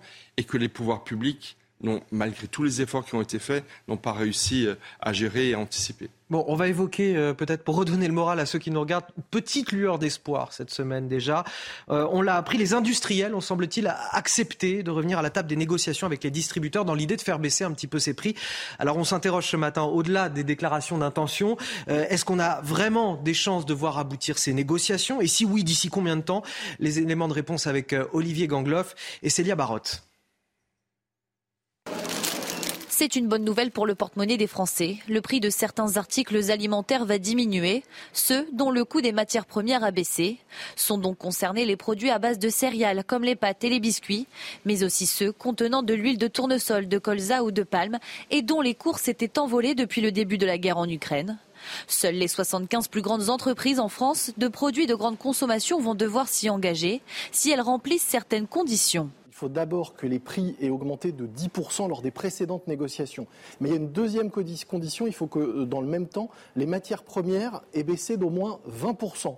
Donc une hausse de prix déjà actée de 10%, une baisse des matières premières de 20%, et là les industriels acceptent de renégocier. Les petites ou moyennes entreprises et les agriculteurs sont exemptés de ces renégociations. Les produits frais, les fruits et légumes ou encore les produits laitiers ne seront donc pas concernés par ces baisses de tarifs. Pour les autres produits, même s'ils vont changer de prix, leur étiquette restera la même encore quelques semaines. Il faut compter, on dit trois mois entre le début des négociations et le moment où les prix, les nouveaux prix vont arriver dans les rayons. Si on commence à discuter fin mai, début juin, on se rend bien compte qu'il faudra attendre septembre pour voir les effets concrets de ces négociations. En attendant la mise en place de ces mesures, les Français vont devoir continuer à se serrer la ceinture. Un pic d'inflation est prévu pour les mois de juin et juillet. Alors Michel Top, déjà deux conditions à ces négociations, que les prix aient déjà augmenté d'au moins 10% lors des dernières négociations et que les matières premières aient baissé d'au moins 20%. Euh, honnêtement, ça... honnêtement, ça fait combien de temps qu'on nous annonce que le pic d'inflation va être atteint. Ah bah ça fait six mois. Depuis janvier, on nous dit c'est janvier, c'est février, c'est mars, et ah voilà. Même depuis, plus, même depuis plus d'un an. Donc c'est quand même difficile à croire. Et puis en plus, je pense qu'il y a eu de tels gains de marge avec l'inflation, parce que c'est ça la réalité, que je vois mal euh, les professionnels de ces secteurs accepter de revenir. Revenir à quelle époque? À l'avant déclenchement de la guerre avec l'Ukraine. La réalité, c'est qu'on le sait tous, on ne reviendra pas au prix qui était pratiqué avant février 2022. c'est ce qu'ils nous disent à chaque fois, c'est-à-dire qu'il y aura bien une baisse, mais euh, donc quand bien même il y a des négociations, d'abord, comme le disait Monsieur interviewé, ça va être très très long pour obtenir, pour le ressentir dans le panier de la ménagère. Et la deuxième chose, c'est qu'effectivement, ça ne sera que marginal par rapport au prix qui était pratiqué il y a plus d'un an. Caroline Pilastre, est-ce que vous aimiez la petite sirène quand vous étiez petite? Oui. Eh bien écoutez, on va en parler à nouveau de ce remake. C'est celle de Disney, elle a un petit peu changé, euh, en prise de vue réelle avec des acteurs en chair et en os, une petite sirène très contemporaine pour son réalisateur, mais peut-être trop pour ses détracteurs euh, qui l'ont noyé de critiques. Aux États-Unis, le film a, a, fait polémique avant même sa sortie. Pourquoi un Disney peut-il susciter autant de passion? Les explications de notre correspondant à Los Angeles, Ramzi Malouki. C'est une polémique qui dure depuis trois ans, plus exactement depuis l'annonce du choix d'une actrice à la peau noire pour incarner l'héroïne Ariel dans cette adaptation en prise de vue réelle de La Petite Sirène. Trois années de bataille sur les réseaux sociaux et sur les chaînes de télévision entre ceux qui sont pour et ceux qui sont contre, une polémique à laquelle se sont joints des professeurs d'université, des scientifiques et même des historiens. Alors, chez les uns, ce choix d'une sirène noire trahit l'œuvre de Hans Christian Andersen. Chez les autres, on donne la preuve que le mythe de la sirène existe dans plusieurs cultures diverses, que ce soit en Asie ou au Moyen-Orient. Diversité, inclusion. Deux mots importants, deux mots que les studios Disney mettent en avant depuis qu'ils ont commencé il y a plusieurs années à revisiter de manière, disons, plus contemporaine leur catalogue de films d'animation. Pour La Petite Sirène, il s'agit plus d'une approche d'actualité avec une meilleure représentation des minorités. On se souvient d'ailleurs de ces centaines de vidéos de petites filles noires émerveillées à l'idée de voir une petite sirène qui leur ressemble. Et ce n'est qu'après les premières réactions à la sortie de l'avant-première de la projection ici à Los Angeles que le calme est revenu. Mais attention, un calme éphémère, car si la critique salue la performance de l'actrice et chanteuse Hailey Bailey, certains pointent du doigt le fait d'avoir modifié les paroles de deux chansons, dont le classique Embrasse-la. Réponse du compositeur, les paroles de la version originale, aujourd'hui, eh bien cela évoquerait un baiser non consenti. La société qui évolue et, euh, et, les paroles des chansons qui sont euh, réécrites. Alors, il s'agit évidemment pas euh, dans cette histoire de remettre en cause la performance de cette actrice qui joue d'ailleurs très bien, qui chante merveilleusement bien. C'est pas du tout la question. Mais c'est vrai que Disney, depuis quelques années, est sur une lancée très inclusive, dans un esprit très woke, très américain, et aussi parfois avec de gros sabots, comme s'il fallait cocher toutes les cases à chaque fois de, l'inclusivité dans, chacun des films, quitte à réécrire des, histoires qui ont déjà été écrites. Alors, parfois, est-ce qu'il vaudrait pas mieux écrire de nouvelles nouvelles histoires qui correspondent à notre époque plutôt que de chercher en permanence à réécrire ce qui a déjà été fait au regard de notre société d'aujourd'hui. Caroline Pilas. Oui, je suis d'accord avec vous, Anthony. Moi, j'ai beaucoup de mal avec la réinterprétation, le, la recontextualisation euh, des faits. J'aimais beaucoup la première version et d'ailleurs, petite anecdote, la petite sirène euh, euh, a été inspirée pardon, du physique d'Alissa Milano. Tout à fait. Voilà. Actrice aussi très générationnelle pour nous. Exactement. Mais je ne veux pas critiquer hein, ce Disney sans l'avoir vu. Mais c'est vrai que l'époque wokiste en dit long sur l'aseptisation de notre société. C'est-à-dire qu'il faut essayer de plaire à tout le monde en essayant de mettre personne à l'écart. Donc c'est assez compliqué hein, de s'orienter vers la première version qui va évidemment euh, décevoir certains puisqu'ils voudront retrouver l'esprit du premier Disney. Les nouvelles générations seront peut-être plus intéressées et attendries par cette deuxième version. J'attends de le voir pour vous donner mon jugement final. et si on parle d'inclusivité, hein, j'aimerais aussi que des personnes en situation de handicap soient dans ce Disney comme dans d'autres. Vous avez absolument raison, Caroline Les sports tout de suite. C'était votre programme avec Groupe Verlaine. Isolation par l'extérieur avec aide de l'État. Groupe Verlaine, connectons nos énergies.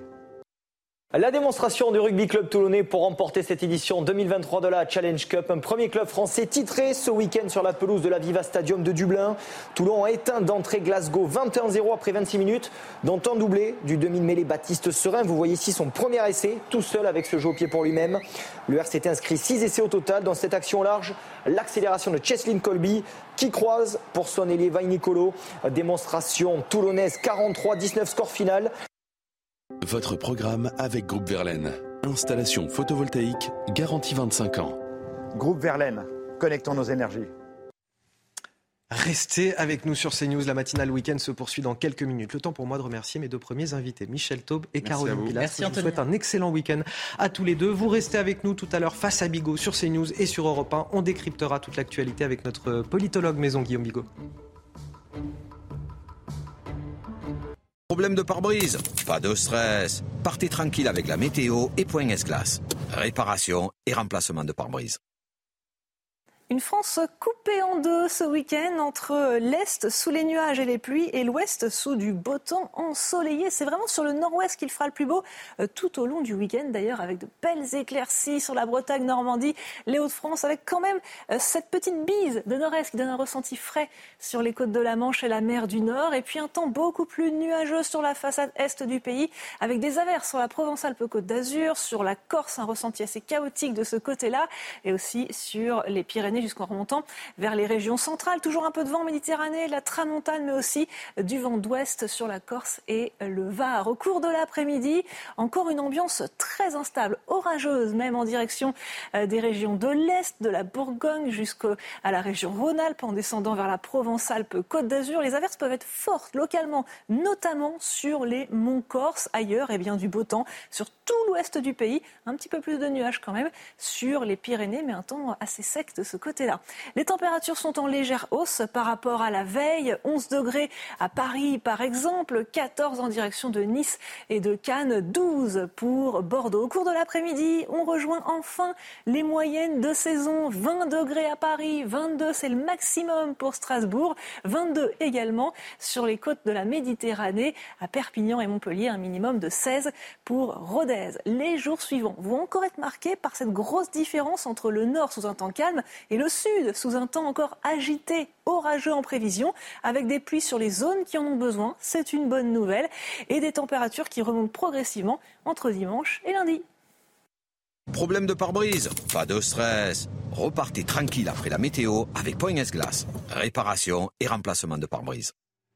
Il est un petit peu plus de 8 heures. Et si vous rejoignez la matinale week-end de CNews, sachez que vous êtes au bon endroit avec tous mes invités. Jusqu'à 10 heures, on va décrypter l'actualité. On aura Guillaume Bigot dans un instant, politologue, jusqu'à 9 euh, heures sur CNews et sur Europe 1. Tout d'abord, voici les titres de votre matinale. À la une, le ras-le-bol des riverains du Technival. Dans l'Indre, ce festival de musique techno, pourtant interdit par la préfecture, accueillait hier près de 20 000 personnes. Une population qui pourrait tripler d'ici dimanche entre le bruit, la consommation de stupéfiants, la dégradation des terrains agricoles. Les maires des communes environnantes dénoncent un abandon de l'État. Son autorité, celle de l'État, est-elle en faillite? La question sera posée à mes invités ce matin. On ira aussi à, Clichy-sous-Bois, en Seine-Saint-Denis. La commune teste en ce moment les bornes d'appel d'urgence. Elles sont situées dans plusieurs parcs de la ville pour appeler la police municipale en cas de besoin. Sont-elles l'avenir de notre sécurité du quotidien? En tout cas, sur place, elles sont plutôt bien accueillies. Le reportage de Régine Delfour. Cette violence qui gangrène le quotidien. On vous fait découvrir ce matin le témoignage d'un homme ciblé par cinq agresseurs pour son téléphone portable. Ça s'est passé dans les Yvelines, dans une gare des Yvelines. Un vol qui aurait pu virer au drame puisque l'homme a chuté sur les voies.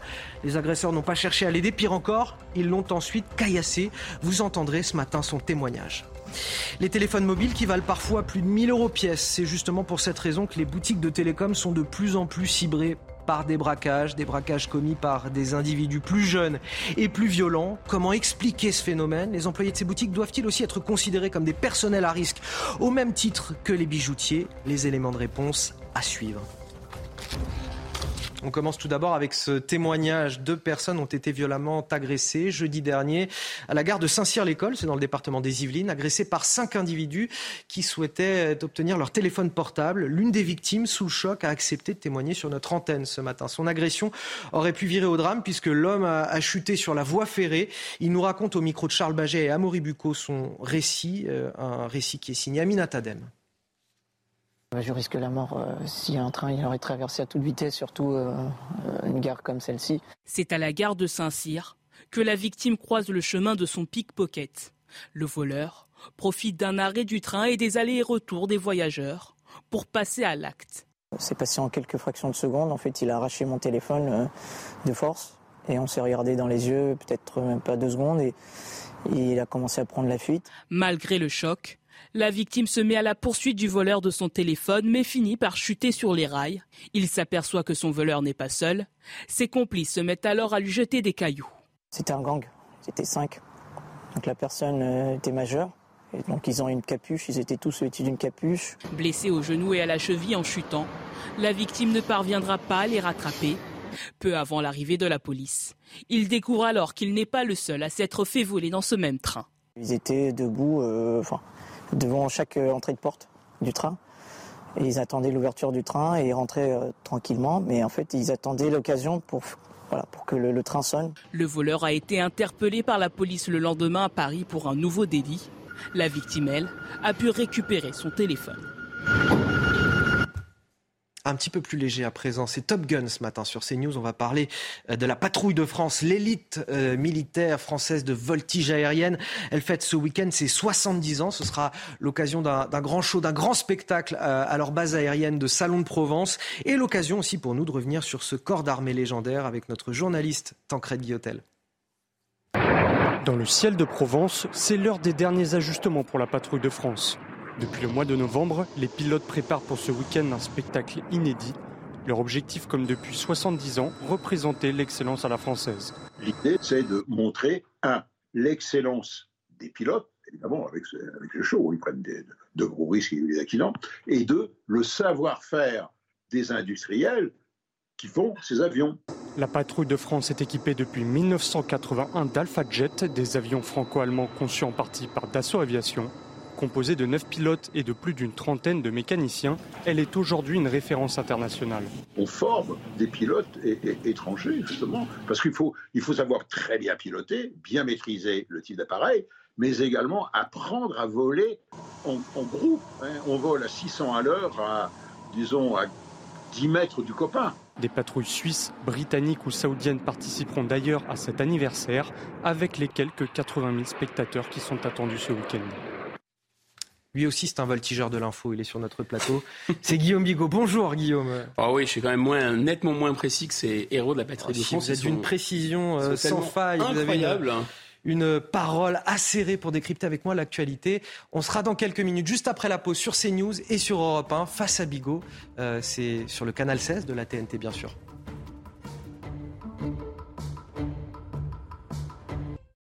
Bonjour et bon réveil à tous. Si vous nous rejoignez sur CNews et sur Europe 1, 8h10 pile. Et c'est l'heure de Face à Bigot avec Guillaume Bigot. Bonjour Guillaume. Bonjour Anthony Favali, bonjour à tous. 45 minutes de décryptage de l'actualité euh, avec vous euh, Guillaume Bigot et on va commencer par euh, cette nuit difficile dans le département de l'Indre pour les habitants de Villegongy. Les terrains agricoles de cette toute petite commune accueillent bien malgré eux, j'ai envie de dire, le, le Technival ce week-end, festival de musique techno interdit en vain par les autorités. Le nombre de fêtards ne cesse de croître depuis 48 heures. On en comptait environ 20 000 hier soir. Il pourrait y en avoir le double ou le triple d'ici dimanche soir. Autre fléau, bien sûr, que celui du bruit, c'est la consommation d'alcool et de stupéfiants. On a déjà trois personnes en urgence absolue qui ont été prises en charge après des accidents survenus sur le site, sept personnes hospitalisées, des dizaines et des dizaines de, blessés.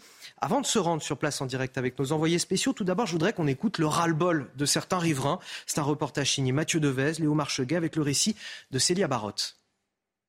Musique, alcool et camping sauvage, les festivaliers n'ont rien oublié pour faire la fête. À un détail près, leurs voisins. Installé illégalement dans un champ, le Technival est frontalier aux habitations des riverains.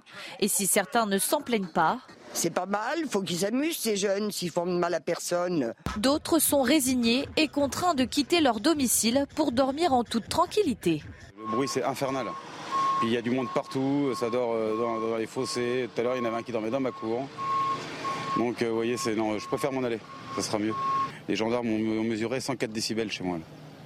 Donc non, c'est infernal, on peut pas dormir, c'est affreux. Des nuisances, mais aussi des inquiétudes pour les villes gongissois sur l'organisation de l'après-festival. C'est euh, comment si ça va être nettoyé, euh, le champ c'est dans l'état qui va rester, puis euh, autour, les alentours, quoi, les autres champs des voisins, comment ils vont être, quoi. Les déchets, quoi, tout ce qui est déchets et tout, j'aurais savoir là comment ça va se passer, qui va payer? Près de 30 000 participants sont attendus ce week-end pour le Technival, dans ce village peuplé habituellement par une petite centaine d'habitants. Et on va rejoindre sur place notre envoyé spécial Mathieu Devez. Bonjour Mathieu Devez.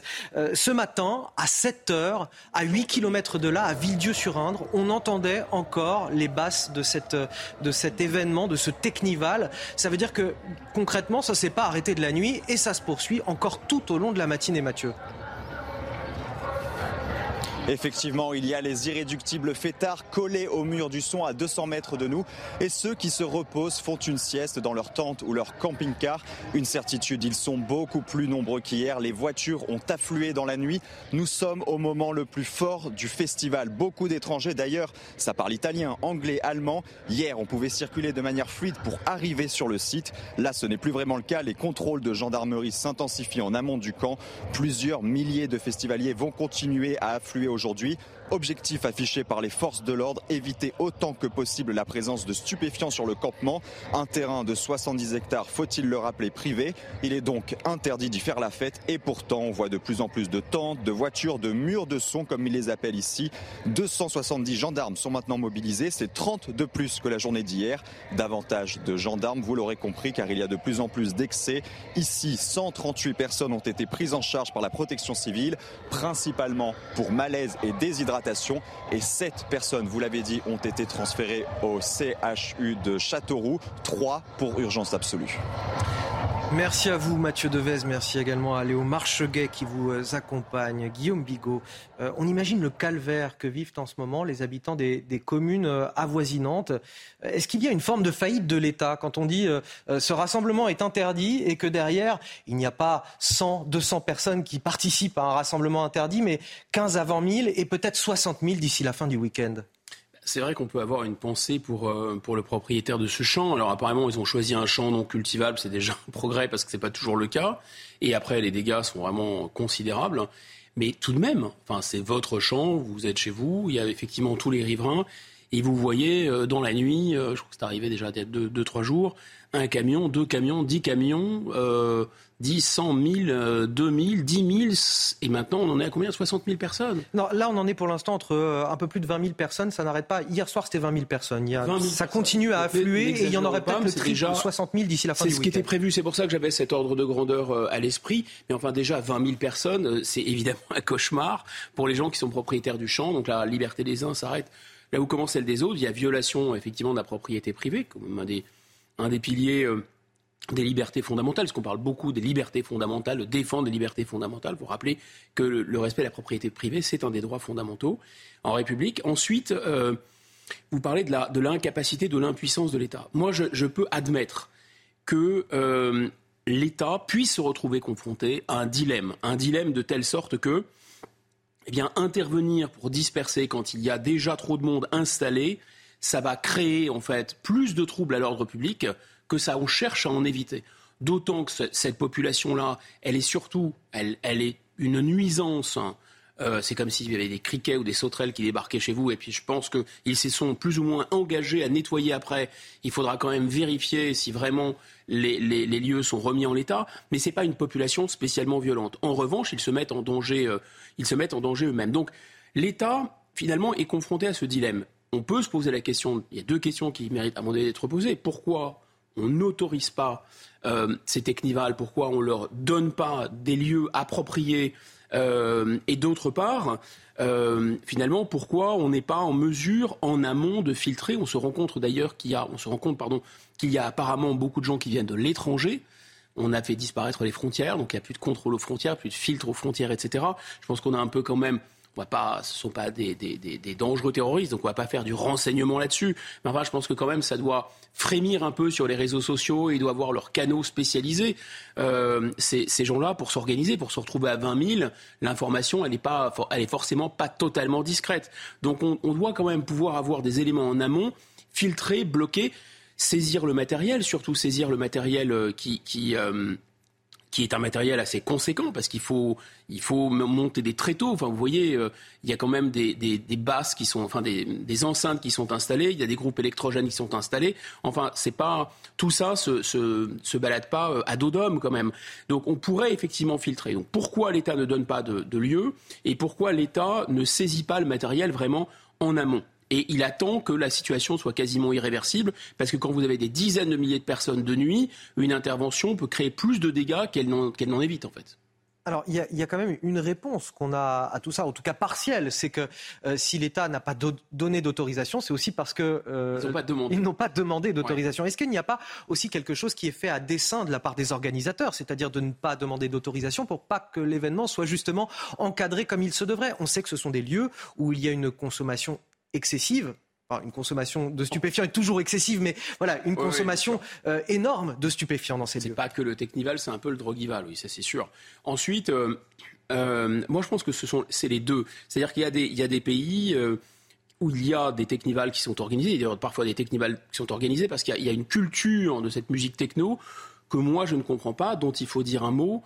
Euh, c'est intéressant cette culture techno parce que on est, comme vous savez, c'est un cruisme de le dire, dans une société euh, où les individus sont totalement isolés les uns des autres, parfois dans un véritable isolement, dans une société dans laquelle euh, on est d'une certaine façon tout le temps un peu on, est dans l'autocontrôle, tout est autocontrôlé. Et là, qu'est-ce qu'ils viennent chercher? Ils viennent chercher vraiment la communion. Ils viennent chercher la musique, mais avec des décibels incroyables, de telle sorte que ça crée une transe. Ils viennent chercher évidemment la danse et ils viennent chercher euh, la consommation de stupéfiants. En fait, ils veulent sortir de leur corps. Mais ce qui est intéressant aussi, paradoxalement, il y a deux paradoxes là-dedans, c'est que c'est de la musique électronique, donc on est dans le numérique, on est dans la l'ultra-modernité, et finalement, ça nous renvoie à une espèce de tam-tam primal. Vous savez, c'est vraiment des, ça a été bien étudié. La recherche, notamment pour des jeunes, du, enfin, du rythme, c'est très rassurant parce que c'est ce que le fœtus entend dans le ventre de la mère. Et ensuite, on en revient vraiment à la, à, la plus basique des musiques. Euh, les, les, musiques euh, traditionnelles euh, avec du tam-tam sont infiniment plus sophistiquées que cette musique électronique. Moi, je la comprends pas très bien, mais on comprend qu'il y a l'idée de sortir de son corps, de faire groupe avec l'autre, tout en étant quand même isolé et en étant en transe. Parce que je peux vous assurer que quand, moi, j'ai jamais été là-dedans, mais trois jours et trois nuits sans dormir en prenant des stupéfiants avec euh, des décibels pour vous crever les tympans, vous devenez totalement azimuté, vous êtes à l'état de zombie. Donc effectivement, il y a une idée de contre-culture en plus, de ne pas vouloir de règles, de ne pas vouloir de cadre. C'est pour ça qu'ils ne veulent pas rentrer dans les cases. Et vous avez raison, cette culture, elle est un peu aussi dirigés contre l'État. Donc c'est pas certain qu'ils acceptent, mais je pense que si l'État le faisait, ça limiterait quand même l'ampleur de ces phénomènes parce qu'il y a des adeptes de ces trucs-là et ils iraient. Évidemment, ils consomment des stupes, donc ils n'ont pas non plus envie que l'État. Mais ça serait peut-être mieux un moindre mal. Il faut toujours chercher le moindre mal en politique. Je dis pas que l'État ferme les yeux sur la consommation de stupéfiants, mais en tout cas que l'État protège déjà les riverains en leur donnant des lieux. Mais l'État, pourquoi il ne le fait pas, à mon avis? Parce qu'il se couvre lorsqu'il a décidé d'interdire le Technival, mais que finalement il le laisse, parce que c'est ça qui se passe, c'est ça la contradiction. et un peu la tartufferie. J'interdis, mais je n'interviens pas et je laisse le truc se dérouler. À la fin, s'il y a des dégâts, euh, qui va assumer la responsabilité? L'État va dire écoutez, moi je suis couvert puisque j'ai interdit le Technival. Mais vous avez raison que si on leur donnait un, lieu, ils, iront, ils n'iraient évidemment pas tous sur cette Technival. Enfin, dernier, dernière réflexion que je voudrais partager avec vous, c'est que normalement, l'État, c'est normal que l'État vienne en aide, au secours, euh, euh, aux plus nécessiteux, mais aussi aux gens qui sont malades, aux gens qui, euh, qui ont des problèmes de santé là dans cette Technival. On ne va pas les laisser mourir sur place, j'entends bien. Il y a C'est-à-dire qu'on organise des, postes de soins, des postes de commandement pour, pour, voilà, pour organiser tous les services de secours autour de ça. Donc l'État est là. C'est normal. Voilà, l'État est là. Donc il y a des responsables. Donc vous pouvez incriminer des gens, donc vous pouvez saisir le matériel, donc vous pouvez éventuellement les mettre, euh, enfin euh, impliquer leurs responsabilités en leur disant écoutez, vous nous demandez d'intervenir parce que vous avez des blessés, euh, qui êtes-vous? Qui sont les responsables? Et on doit le rappeler avec une contribution ah importante des maires aussi des communes avoisinantes, qui eux n'ont rien demandé, qui se retrouvent rien demandé. lâchés par l'État. C'est en tout cas ce qu'ils dénoncent. Moi, ça me semble la responsabilité numéro un des gens qui organisent ça, et il faudrait qu'ils l'assument un moment, parce que c'est trop facile, il n'y a pas de responsabilité. Ils ont les secours, mais ils n'ont pas la responsabilité ni financière, ni morale, ni même pénal s'il y a un problème. C'est quand même, vous voyez, et on est là dans un, à mon avis, c'est une image intéressante du déséquilibre qu'il y a entre ce que j'appellerais le côté maternel de l'État qui est, qui est aussi un filet de sécurité, qui est là pour aider les citoyens, mais qui est aussi quand même une figure d'autorité régalienne, on va dire paternelle. Donc là, il n'y a plus d'État papa, il n'y a qu'un État maman. Ça suffit, l'État doit être en mesure de dire non, N-O-N, ce n'est pas autorisé, donc on saisit votre matériel, voire on le détruit. Ça c'est fait, mais alors là, l'État de droit, vous comprenez, si on saisit le matériel euh, de gens qui ont euh, des os de poulet dans les cheveux, qui se droguent, qui écoutent de la musique euh, à s'en crever les oreilles pendant trois jours, il va peut-être y avoir la Cour européenne des droits de l'homme qui doit donner son, avis. Je ne sais pas si vous avez entendu le préfet de l'Indre, Guillaume Bigot, mais manifestement, selon lui, il n'y a pas d'impunité pour les fêtards. Je vous propose de l'écouter.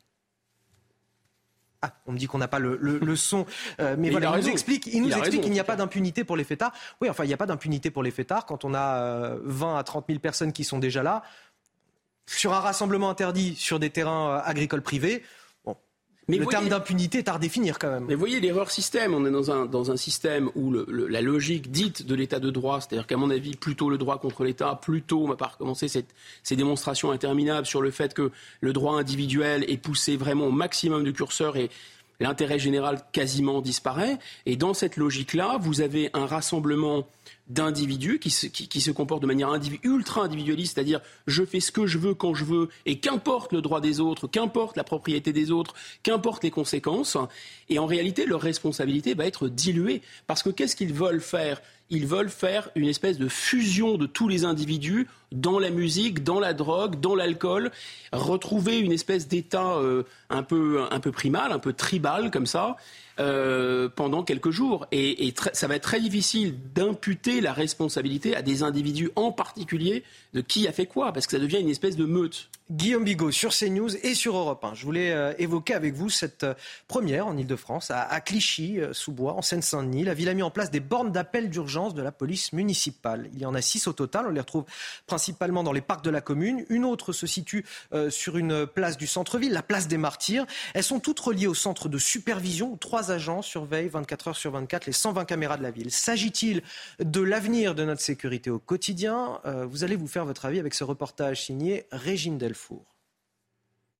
Quel genre de problème toi tu peux avoir ici au parc pour que tu appuies Si quelqu'un fait un malaise, oui, c'est bien, c'est une bonne idée. Si les parents se félicitent de ces bornes d'appel, certains s'inquiètent sur l'attitude des jeunes enfants. Je suis pas sûre que le message d'alerte, ça leur permette d'arrêter de, s'amuser. Parce qu'ils voient un bouton, ils sonnent. Vous savez, euh, c'est les enfants.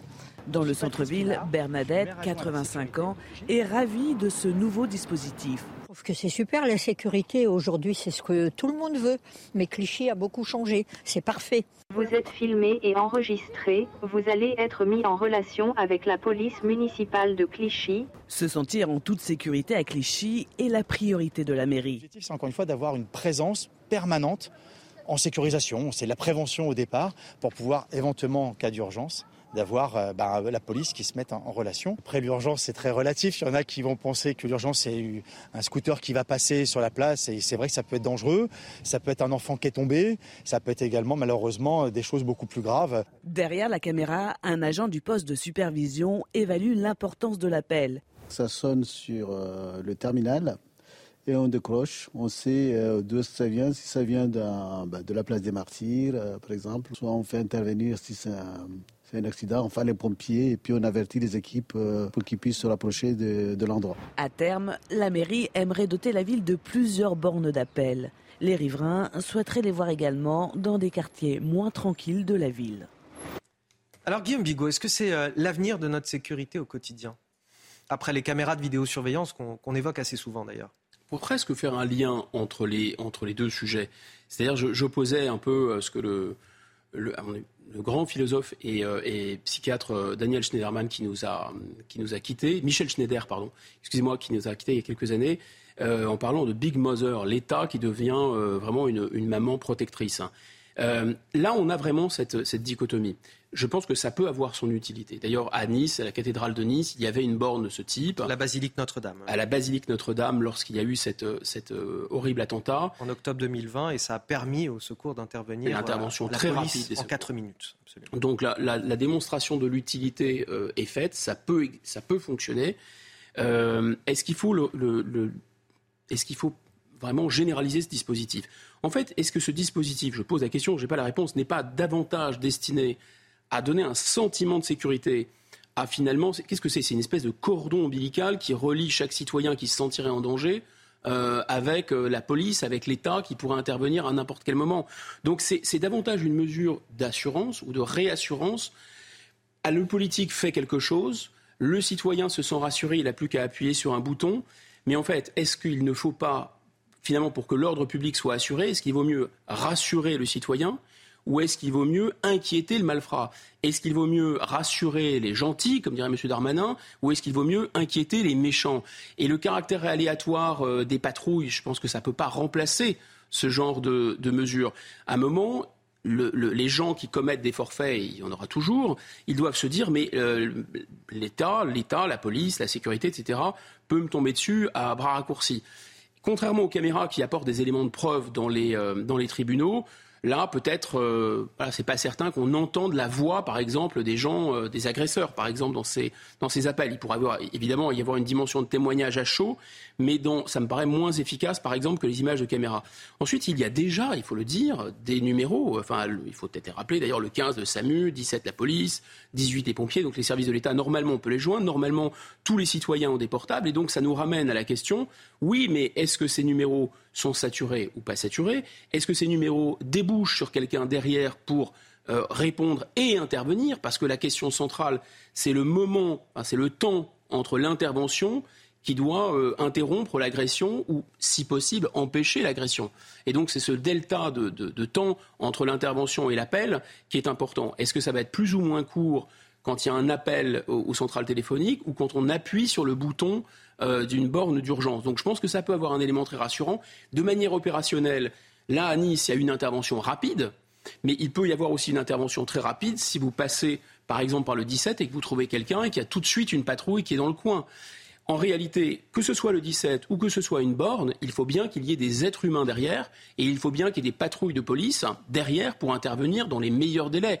Si vous appuyez sur une borne d'urgence et qu'il n'y a pas de réactivité suffisante ou qu'il y a plein de gens qui appuient en même temps sur la borne d'urgence, vous voyez, ça ne va pas nécessairement déclencher une réaction. Donc ça me semble relever d'une politique un peu qui peut avoir son utilité, mais qui, est plutôt tend plutôt à rassurer le citoyen qu'à euh, inquiéter l'agresseur les boutiques de téléphonie mobile de plus en plus ciblées par les euh, braquages. Il faut dire que les smartphones sont devenus des produits de, luxe, Guillaume Bigot. Ils se vendent parfois eh à plus de 1000 euros l'unité. Seulement voilà, les boutiques euh, de télécom, elles, elles ne sont pas protégées comme des bijouteries. Elles sont peu sécurisées. Elles attirent les braqueurs bien plus jeunes, bien moins expérimentés, beaucoup plus violents et plus déterminés également. Les explications d'Aminata Dem. Les boutiques de téléphone sont de plus en plus victimes des braquages ces dernières années. Un fléau qui s'explique d'abord par le profil de cette nouvelle génération de braqueurs. On ne peut pas comparer ces braqueurs des années, des années 70, qui 80, euh, très expérimentés, des équipes bien constituées qui montaient au braquage sur des banques, et aujourd'hui euh, des, des braqueurs d'opportunisme plus jeunes, totalement inexpérimentés. Plus accessible et moins sécurisé que peut l'être une banque, les petits commerces sont considérés comme une proie facile. C'est le dernier endroit où on va trouver de l'argent facile, même si ce sont des petites sommes. On va prendre ce risque-là d'aller braquer. Vous n'avez pas spécialement un SAS, vous n'avez pas euh, de la sécurité à outrance, il faut une proximité avec le, le client. Les boutiques de téléphonie, elles, attirent les braqueurs pour leur smartphone, devenu un réel produit de luxe. Le téléphone, euh, ça a une forte valeur ajoutée. Ça coûte cher, mais ça s'écoule beaucoup plus facilement. Aussi bien avec des réseaux faciles dans les quartiers qu'avec un reseller qui a peut-être lui ses filières pour faire partir ailleurs en France ou même à l'étranger. D'après les derniers chiffres, les braquages en Ile-de-France sont en baisse de 18% depuis 2019. Un résultat qui peut également s'expliquer par une reconversion de certains braqueurs dans des secteurs plus lucratifs, tels que l'escroquerie et le trafic de stupéfiants. Mais avant de commenter ça avec vous, Guillaume Bigot, tout de suite à 8h30 sur CNews et sur Europe 1, c'est l'heure du rappel de l'actualité. Ce matin, c'est signé Augustin Donadieu. Bonjour. Bonjour Anthony, bonjour à tous. Volodymyr Zelensky est attendu au sommet du G7 aujourd'hui à Hiroshima au Japon. Le président ukrainien s'entretiendra avec son homologue américain. Selon l'un de ses conseillers, Joe Biden est impatient d'avoir l'opportunité de le rencontrer face à face. La voie de futures livraisons d'avions semble s'ouvrir de plus en plus. Joe Biden s'est en effet dit prêt à autoriser d'autres pays à fournir à Kiev les avions de combat qu'il réclame, en l'occurrence des F-16 de fabrication américaine. Au Canada, plus de 800 000 hectares de forêt sont déjà partis en fumée. Hier, 94 feux étaient encore actifs, dont 26 hors de contrôle. Les 2500 pompiers qui luttent jour et nuit contre les flammes recevront le renfort de 113 pompiers supplémentaires dans les prochains jours. Plus de 10 000 personnes ont été évacuées. Après plus de deux semaines de feux intenses, la mauvaise qualité de l'air concerne maintenant une grande partie de l'ouest et du centre du pays. Et en football, la victoire de Lyon, 3 buts à 1 contre Monaco en ouverture de la 36e journée de Ligue 1. Les Monégasques prennent l'avantage dès la deuxième minute de jeu, mais l'OL revient dans la partie grâce au 26e but d'Alexandre Lacazette cette saison. En deuxième période, Cacré conclut finalement parfaitement le magnifique travail de Ryan Cherky, le même Cherky qui va inscrire son quatrième but de la saison en Ligue 1. Avec cette victoire, Lyon garde une chance de jouer l'Europe la saison prochaine. En revanche, côté monégasque, c'est définitivement un adieu au podium augmentation des braquages des boutiques de téléphonie mobile. On en parle avec Guillaume Bigot. Euh, c'est notamment le cas en Ile-de-France, cette augmentation. Les policiers disent régulièrement que l'air de rien, cette ultra-violence, elle tient aussi au fait que les jeunes sont beaucoup moins expérimentés, moins organisés que les braqueurs à l'ancienne. Alors évidemment, c'est pas pour faire l'éloge des braqueurs des années 60 et 70 qui braquaient de, grandes banques à ce moment-là. Euh, mais ce que je veux dire par là, c'est que l'issue de ces nouveaux braquages aujourd'hui euh, c'est souvent beaucoup plus violent, beaucoup plus dramatique. On se rappelle, ne serait-ce que le week-end dernier à Villeurbanne, un fast-food euh, qui a été euh, braqué et un employé de ce fast-food a été tué pour seulement une centaine d'euros. C'est-à-dire que des jeunes plus violents qui braquent pour des sommes d'argent qui sont parfois dérisoires. Oui, c'est vraiment une évolution inquiétante, parce que 18% de, baisse des braquages, on pourrait s'en féliciter. C'est en trompe-l'œil, effectivement. On peut s'en féliciter, en fait. Mais comme vous vous l'expliquez très bien, ça, ne, ça, peut, ça dissimule en fait une, augmentation tout de même parallèle euh, de la violence contre les personnes, de la violence gratuite contre les personnes, enfin gratuite en tout cas, même sans rapport, disons, euh, avec le, gain euh, qu'un voleur pourrait en espérer, les tentatives d'homicide, etc. Donc tout, se passe comme si, finalement, la, professionnalisation, ce qu'on appelait le milieu, des gens qui étaient euh, les ennemis de la police, clairement, mais qui étaient des gens euh, qui avaient, disons, un calcul beaucoup plus rationnel dans l'utilisation et dans l'emploi de leur violence. Ça, tout ça était, euh, c'était ensauvagé. La, la, criminalité, c'est un peu bizarre de dire ça comme ça, mais la criminalité, c'est elle-même ensauvagée. La criminalité, c'est, on pourrait dire, c'est ubérisé. La criminalité, elle s'est elle est devenue euh, beaucoup, plus, beaucoup plus spontanée et beaucoup moins maîtrisée. Alors ça, c'est dû à la technologie aussi. Hein. Évidemment, les banques, on le sait, les braquages de banques, tout, ce qui a fait le, fond les décors des, grands films policiers des années 70, 80, 90 de ma jeunesse, c'est-à-dire on voit tous ces gangs qui montent au braquage avec toute cette mythologie. C'est fini parce que qu'est-ce qu'ils faisaient? Ils braquaient des banques et ils braquaient des bijouteries. Bon, banques et bijouteries sont maintenant des, coffres-forts, de véritables coffres-forts. Donc euh, les, gens qui les braquent se retrouvent piégés à l'intérieur. Et il faut euh, vraiment une incroyable euh, habileté pour faire ça. Et même, il y a quasiment dans les banques plus de coffres. Et quand a les coffres, les, personnels n'ont pas les clés. Et donc, ils vont se reporter vers des, des, cibles plus faciles, mais qui correspondent à l'ère du temps, c'est-à-dire effectivement les boutiques de téléphonie portable, symboles quand même euh, symbole de richesse ou symbole de luxe d'une certaine façon pour certains, euh, avec des filières pour les désosser, pour les, pour les revendre, pour les reconditionner, pour éviter euh, qu'ils soient, qu'ils soient retrouvés avec les, des, moyens de, des moyens de GPS. Et enfin, on voit que ce petit trafic ne va plus intéresser, je dirais, les voyous un peu capés. C'est-à-dire que les voyous un peu capés, qui peuvent être beaucoup plus dangereux aussi, mais qui en général maîtrisent mieux leur violence, et qui structurent leur organisation criminelle, le bilan coût-avantage entre faire des braquages d'un côté et se lancer dans le trafic de stupéfiants qui est en pleine explosion, bah, le, calcul est vite fait. Il fonctionne exactement euh, comme le reste de la société, avec un calcul bénéfice-risque. Quand vous regardez le code pénal, effectivement, vous vous rendez compte que bande en, euh, bande vol, pardon, en bande organisée, vous pouvez prendre, euh, si avec, avec armes, avec violence, etc., vous pouvez prendre jusqu'à 30 ans de prison. Si vous êtes juste pris à revendre de la drogue, vous risquez grosso modo 10 à 15 ans de prison. Donc le tarif n'est pas le même, la lucrativité n'est pas la même. Pourquoi si vous pouvez gagner une fortune en risquant 15 ans de prison, en général vous ne les faites pas, et de l'autre côté vous risquez 30 ans de prison pour euh, gagner trois fois rien, le calcul est vite fait. Voilà pourquoi ça se réoriente de cette manière. Et ensuite, vous avez raison, il y a quelque chose là-dedans qui est euh, de moins en moins maîtrisé, de plus en plus sauvage, de plus en plus spontané. Je vois un téléphone, j'ai envie d'eux, il coûte très peu d'argent. Donc, on a cette espèce de braquage low cost et on a à la fois dans le low cost, ça inclut, je dirais, la baisse du coût de la vie humaine. Face à Bigot sur CNews et sur Europe 1, il est 8h36.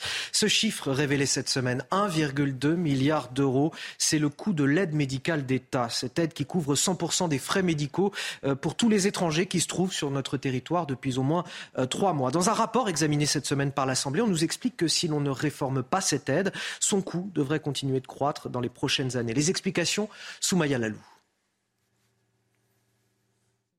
Dans son rapport, la députée LR Véronique Louvagie dénonce une hausse du coût réel de l'aide médicale d'État. Les dépenses s'élèvent à 1,2 milliard d'euros en 2022. Un chiffre en constante augmentation qui dépasse le budget alloué, fixé à 1 milliard d'euros. Le nombre de bénéficiaires augmente, lui, de 20% par rapport à 2019. L'offre de soins proposée en France aux étrangers en situation irrégulière est très généreuse, et même trop. L'aide médicale d'État couvre 100% des frais médicaux et hospitaliers des sans-papiers présents en France. 65% du budget de l'AME concerne des hospitalisations, dont un quart au service obstétrique. La rapporteure demande une réforme qui limite l'aide aux soins urgents. Vous nous demandez de recentrer l'AME sur les seuls soins urgents. Est-il préférable de prendre en amont et de soigner une angine plutôt que d'attendre que cette angine se transforme en phlegmon Le 16 mars au Sénat, la droite a fait voter un amendement pour restreindre au cas urgent l'accès gratuit aux soins. Un vote symbolique, il est peu probable qu'il dépasse l'enceinte sénatoriale. Alors c'est une véritable question, Guillaume Bigot, parce qu'on a des flux migratoires croissants, des dépenses liées à, l'AME qui nécessairement euh, vont augmenter. Est-ce qu'il faut de toute urgence mettre un, frein à cela, limiter cette aide à des soins urgents? Ça paraît de bon sens. D'ailleurs, cette, euh, cette députée LR est un peu euh, coutumière du fait. Elle avait déjà posé la même question en 2021. Ça avait déjà été balayé par les mêmes arguments, à savoir qu'il faut absolument traiter tout le monde, et en particulier les clandestins et, euh, tout le monde, parce qu'il y avait des risques d'épidémie. On citait la tuberculose. C'est-à-dire que les maladies ne se limitent pas à la simple population euh, étrangère sur le territoire c'est ce que ce que ce qu'est l'argument qui est avancé. Et d'autres disent aussi, mais oui, une petite maladie qui n'est pas traitée devient une grosse maladie et coûte aussi beaucoup plus cher à l'AME dans ce cas-là. Oui, l'argument brandi, c'est voilà un pour les arguments de de santé publique générale en mm. disant il faut traiter absolument ces gens parce qu'ils vont sinon propager des maladies. Vous savez, on a quelques cas de maladies exotiques qui n'existaient plus chez nous, qui sont revenus par euh, euh, des gens qui viennent de, zones euh, tropicales ou de zones même dans lesquelles il y avait des maladies comme la tuberculose, la gale, etc., n'existaient plus en France, ou quasiment plus, et elles sont, euh, elles sont réapparues à travers, euh, à travers certains migrants. Et donc l'idée, c'est absolument de pouvoir les soigner, euh, sinon ça se propage dans la population. Bon, en réalité, quand on regarde les chiffres, c'est, pas, pas un argument stupide, ça existe, hein, mais c'est vraiment, c'est vraiment rikiki. En fait, on est dans une situation dans laquelle notre système de santé les dépenses publiques en général ne sont plus bouclées par des recettes.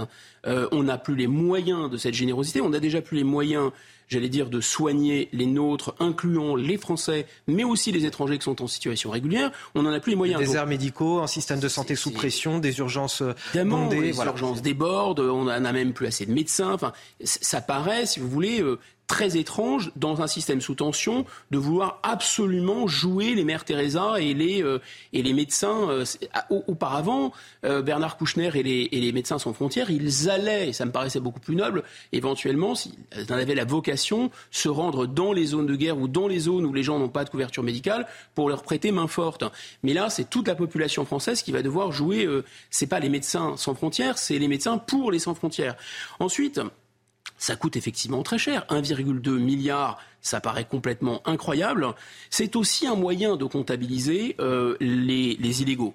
On a tout le temps, euh, on se dit ah mais, finalement les illégaux, on ne peut pas savoir combien ils sont. Bah, à travers ce dispositif d'aide médicale d'État qui est réservé aux gens qui n'ont pas de papier, on a entre 700 000 et 1 million euh, de clandestins, à coup sûr, pas moins, pas moins de 700 000 et probablement pas beaucoup plus que 1 million. Donc on arrive vraiment à avoir quand même une fourchette assez, assez précise euh, du volume de clandestins. Et puis, allons même plus loin. Je pense que là, on parle de gens qui n'ont aucun titre de séjour, qui sont rentrés illégalement. Donc même pas des gens qui ont demandé le statut de demandeur d'asile, par exemple. Ce sont vraiment des clandestins. Euh, des clandestins. Or, le système de santé français, il est tellement généreux qu'il s'adresse en fait à énormément d'étrangers qui ne sont pas en situation de contribuer, de cotiser.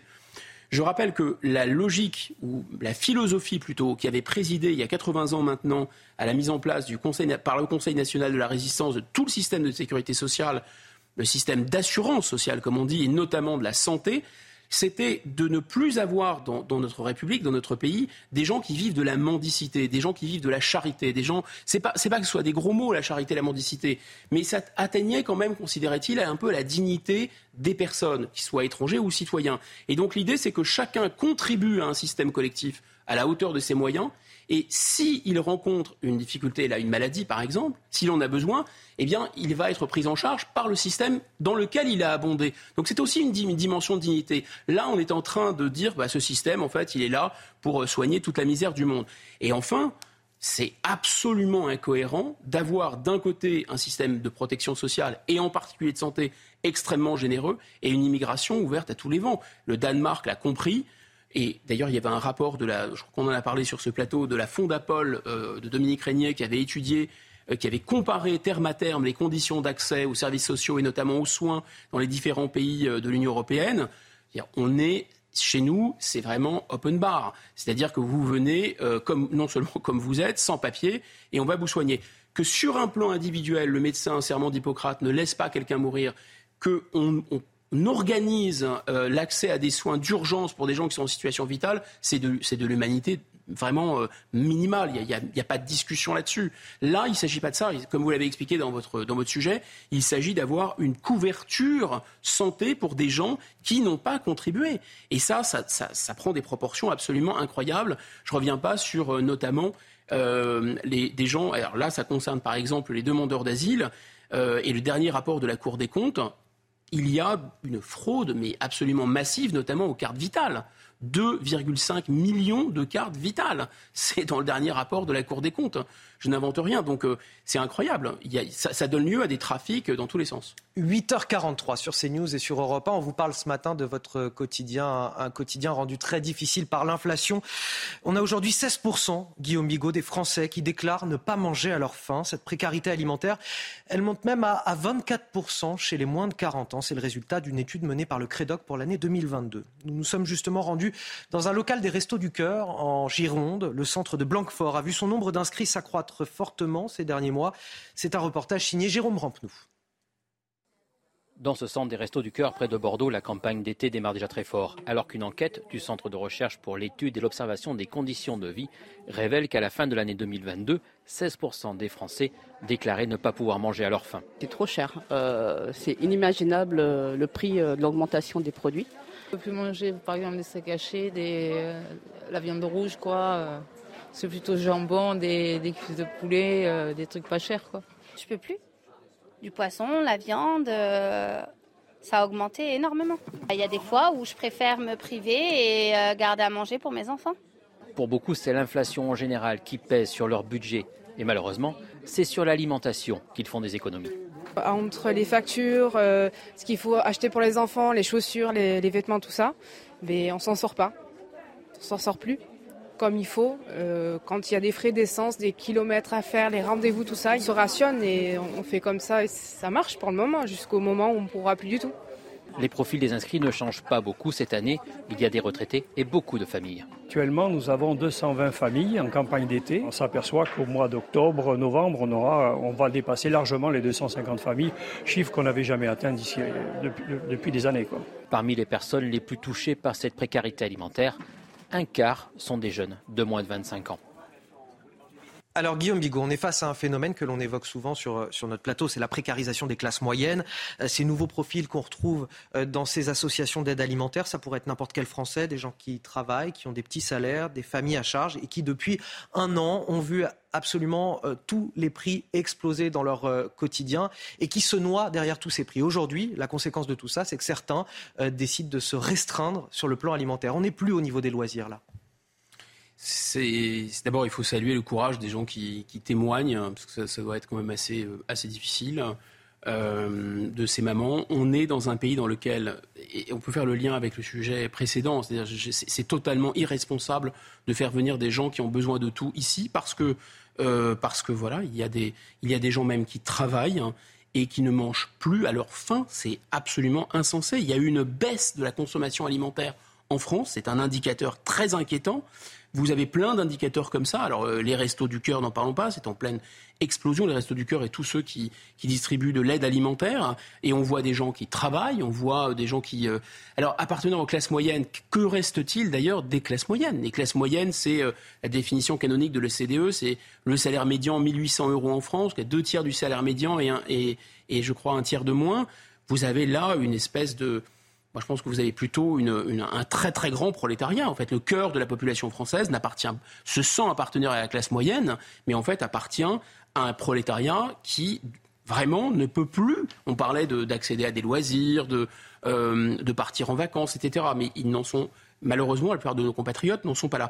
On a, on vit dans un pays dans lequel il y a des antivols sur la viande dans certains supermarchés. Donc là, il faudrait peut-être euh, revenir. Euh, j'allais dire, sur Terre. Euh, on ne peut pas, effectivement, accueillir la misère du monde. C'était déjà un projet qui n'était, qui n'était sans. Enfin, on les accueillait dans de mauvaises conditions, mais là, ça devient un projet vraiment euh, suicidaire.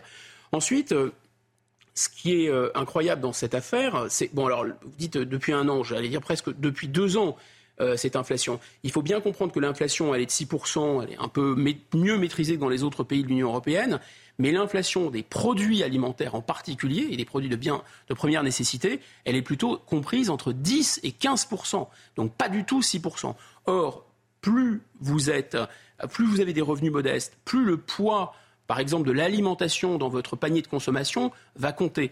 Donc cette inflation qui est assez indolore pour les 25% euh, de la population qui appartiennent aux catégories euh, supérieures, non seulement elle est, ressentie plein pot, elle est très douloureuse et elle va effectivement, au moindre accident, faire basculer les gens euh, dans, dans la pauvreté. C'est vraiment inquiétant. Alors Guillaume Bigot, une petite lueur d'espoir peut-être Peut-être. Tout ça, vous allez me, dire si c'est le cas ou pas. On l'a appris cette semaine. En tout cas, les industriels ont accepté de revenir à la table des négociations avec les distributeurs. L'idée, c'est de faire baisser un petit peu les prix. Mais bon, on s'interroge ce matin. On a toujours des déclarations d'intention. Est-ce qu'on a vraiment des chances de voir aboutir, selon vous, ces, négociations? Et si oui, d'ici combien de temps, Guillaume Bigot?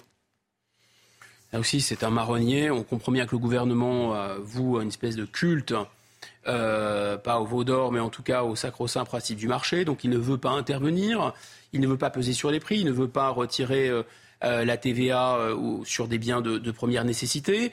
Donc tout ça, ça serait agir sur les prix, donc ça serait fausser le marché. et par ailleurs, voilà, respect absolu pour les, les opérateurs privés.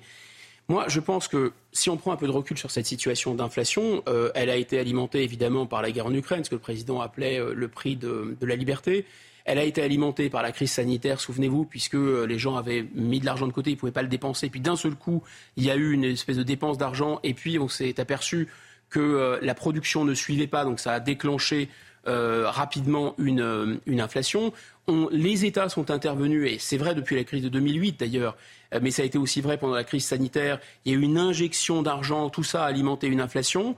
Et maintenant, cette inflation, elle, à mon avis, elle est là pour durer. Elle est là pour durer pour deux raisons. on nous dit qu'on attend le pic d'inflation d'ici juin, juillet. Alors, on nous le répète depuis le. Fantastique. Merci de cette. De bah oui, je vous tends la perche. Je sais bien qu'on on entend ça depuis six mois. Hein, voilà. Bah voilà. Euh, je pense depuis euh, quasiment un an depuis un an, nous parle de boss de l'inflation, de boss de l'inflation qui va durer trois mois. Alors en fait, ça fait aussi référence à la situation sur le terrain dans la guerre en Ukraine, puisqu'on s'attend, les Occidentaux s'attendent que tous les trois mois, de trois mois en trois mois, euh, il y ait une décision qui soit emportée par l'Ukraine et par les forces de l'OTAN euh, et que la Russie soit défaite ou aille à la table des négociations, ce qui enverrait euh, des, signaux, disons, de confiance au marché, aux opérateurs économiques, etc. Parce que la guerre en Ukraine, elle a double effet. Elle a un effet inquiétant sur l'avenir. On ne peut pas faire d'anticipation. Elle a un effet aussi de... on, on démentit... Enfin, on a le problème des matières premières qui ne sont plus importées, c'est vrai. Donc il faut trouver d'autres sources d'approvisionnement et l'énergie en particulier, mais pas que, ça augmente le prix. Mais il y a aussi euh, en fait, on se rend compte que tout le pacte de la mondialisation, c'est-à-dire tout miser en particulier en France sur la grande distribution, sur la consommation.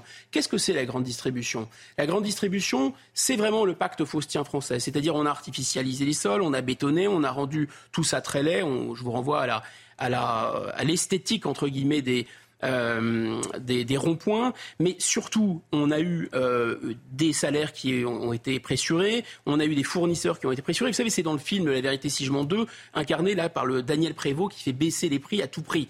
Bon, mais en fait, hein, euh, ça a été un moyen d'avoir, ça a accéléré la désindustrialisation, c'est la possibilité, ce que vous perdez en tant que producteur, en tant que travailleur, parce que votre usine va être délocalisée, vous le gagnez en tant que consommateur, puisque vous avez accès à des prix, à des produits fabriqués en Chine ou à l'autre bout du monde, et même à des produits alimentaires fabriqués euh, en Espagne et autres, euh, poussés en Espagne, vous le gagnez en tant que consommateur. Et là, ce, ce pacte-là, il ne tient plus. Pourquoi? Mais précisément en raison de l'inflation, précisément parce que les chaînes logistiques sont totalement bouleversé, précisément aussi parce qu'il y a des phénomènes de marge. Quand les prix ont monté, eh bien, en, règle générale, il y a un effet cliquet. Lorsque les, distributeurs, mais même les producteurs, se rendent compte que les gens vont toujours autant acheter alors que les prix ont monté, ils vont jamais les baisser. Sans transition, Guillaume Bigot, je vais vous parler de la petite sirène à présent. Ça va peut-être vous surprendre. Je ne sais pas si vous avez eu l'occasion de passer le dessin animé à vos enfants. Bah, ça nous mettra le meilleur humeur en tout cas. Euh, le remake de la petite sirène de Disney euh, va sortir ce mercredi dans les salles en prise de vue réelle avec des acteurs en chair et en os. Une petite sirène très contemporaine pour son réalisateur, peut-être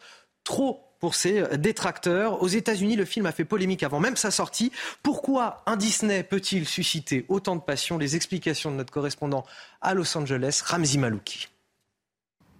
C'est une polémique qui dure depuis trois ans, plus exactement depuis l'annonce du choix d'une actrice à la peau noire pour incarner l'héroïne Ariel dans cette adaptation en prise de vue réelle de La Petite Sirène. Trois années de bataille sur les réseaux sociaux et sur les chaînes de télévision entre ceux qui sont pour et ceux qui sont contre, une polémique à laquelle se sont joints des professeurs d'université, des scientifiques et même des historiens. Alors, chez les uns, ce choix d'une sirène noire trahit l'œuvre de Hans Christian Andersen. Chez les autres, on donne la preuve que le mythe de la sirène existe dans plusieurs cultures diverses, que ce soit en Asie ou au Moyen-Orient. Diversité, inclusion.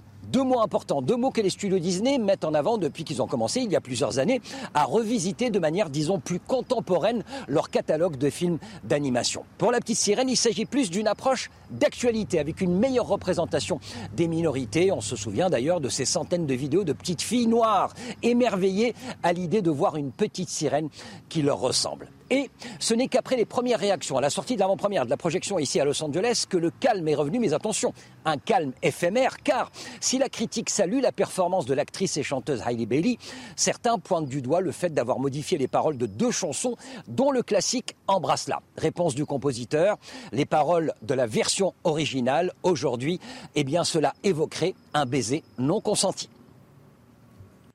On arrive à la fin de notre échange. Vous comprenez cette polémique, Guillaume Bigot? Euh, moi, je trouve ravissante cette, cette actrice. Ça me choque Excellente pas. chanteuse en plus. En plus. Formidable chanteuse. Mais, mais ce qui me choque, c'est vraiment une aseptisation. Et on voit bien que tous les politiquement corrects se renvoient les uns aux autres, qu'il s'agisse du baiser, de la couleur de peau, etc. Et puis surtout, c'est quand même c'est ne pas faire le pari de l'imaginaire. L'imaginaire et le héros, on se projette dans un héros. On sait bien qu'on n'est pas un héros. Le héros n'a pas besoin de nous ressembler. C'est le travail de l'imaginaire. Là, il y a vraiment quelque chose comme un, un rap tout, tout, tout est rapetissé. Et puis, cette société qui se veut plus inclusive et plus douce, en fait, toutes les minorités vont demander, mais alors pourquoi moi, j'ai pas mon héros, moi aussi, vous voyez? Donc, ça dresse les gens les uns contre les autres, ça me paraît En, tout cas, Disney est lancé dans une course effrénée à l'inclusivité depuis, euh, depuis déjà quelques années. les Américains qui importent leur névrose. Hein. Merci à vous, Guillaume Bigot, pour cet échange. Vous restez avec nous sur CNews. La matinale week-end se poursuit dans un instant. Sur Europe 1 également, c'est l'heure de retrouver Léna Monnier et Frédéric Tadei. C'est arrivé cette semaine. Excellent week-end à tous sur CNews et sur Europe 1, bien sûr. De pare-brise, pas de stress. Partez tranquille avec la météo et point S-Glace. Réparation et remplacement de pare-brise.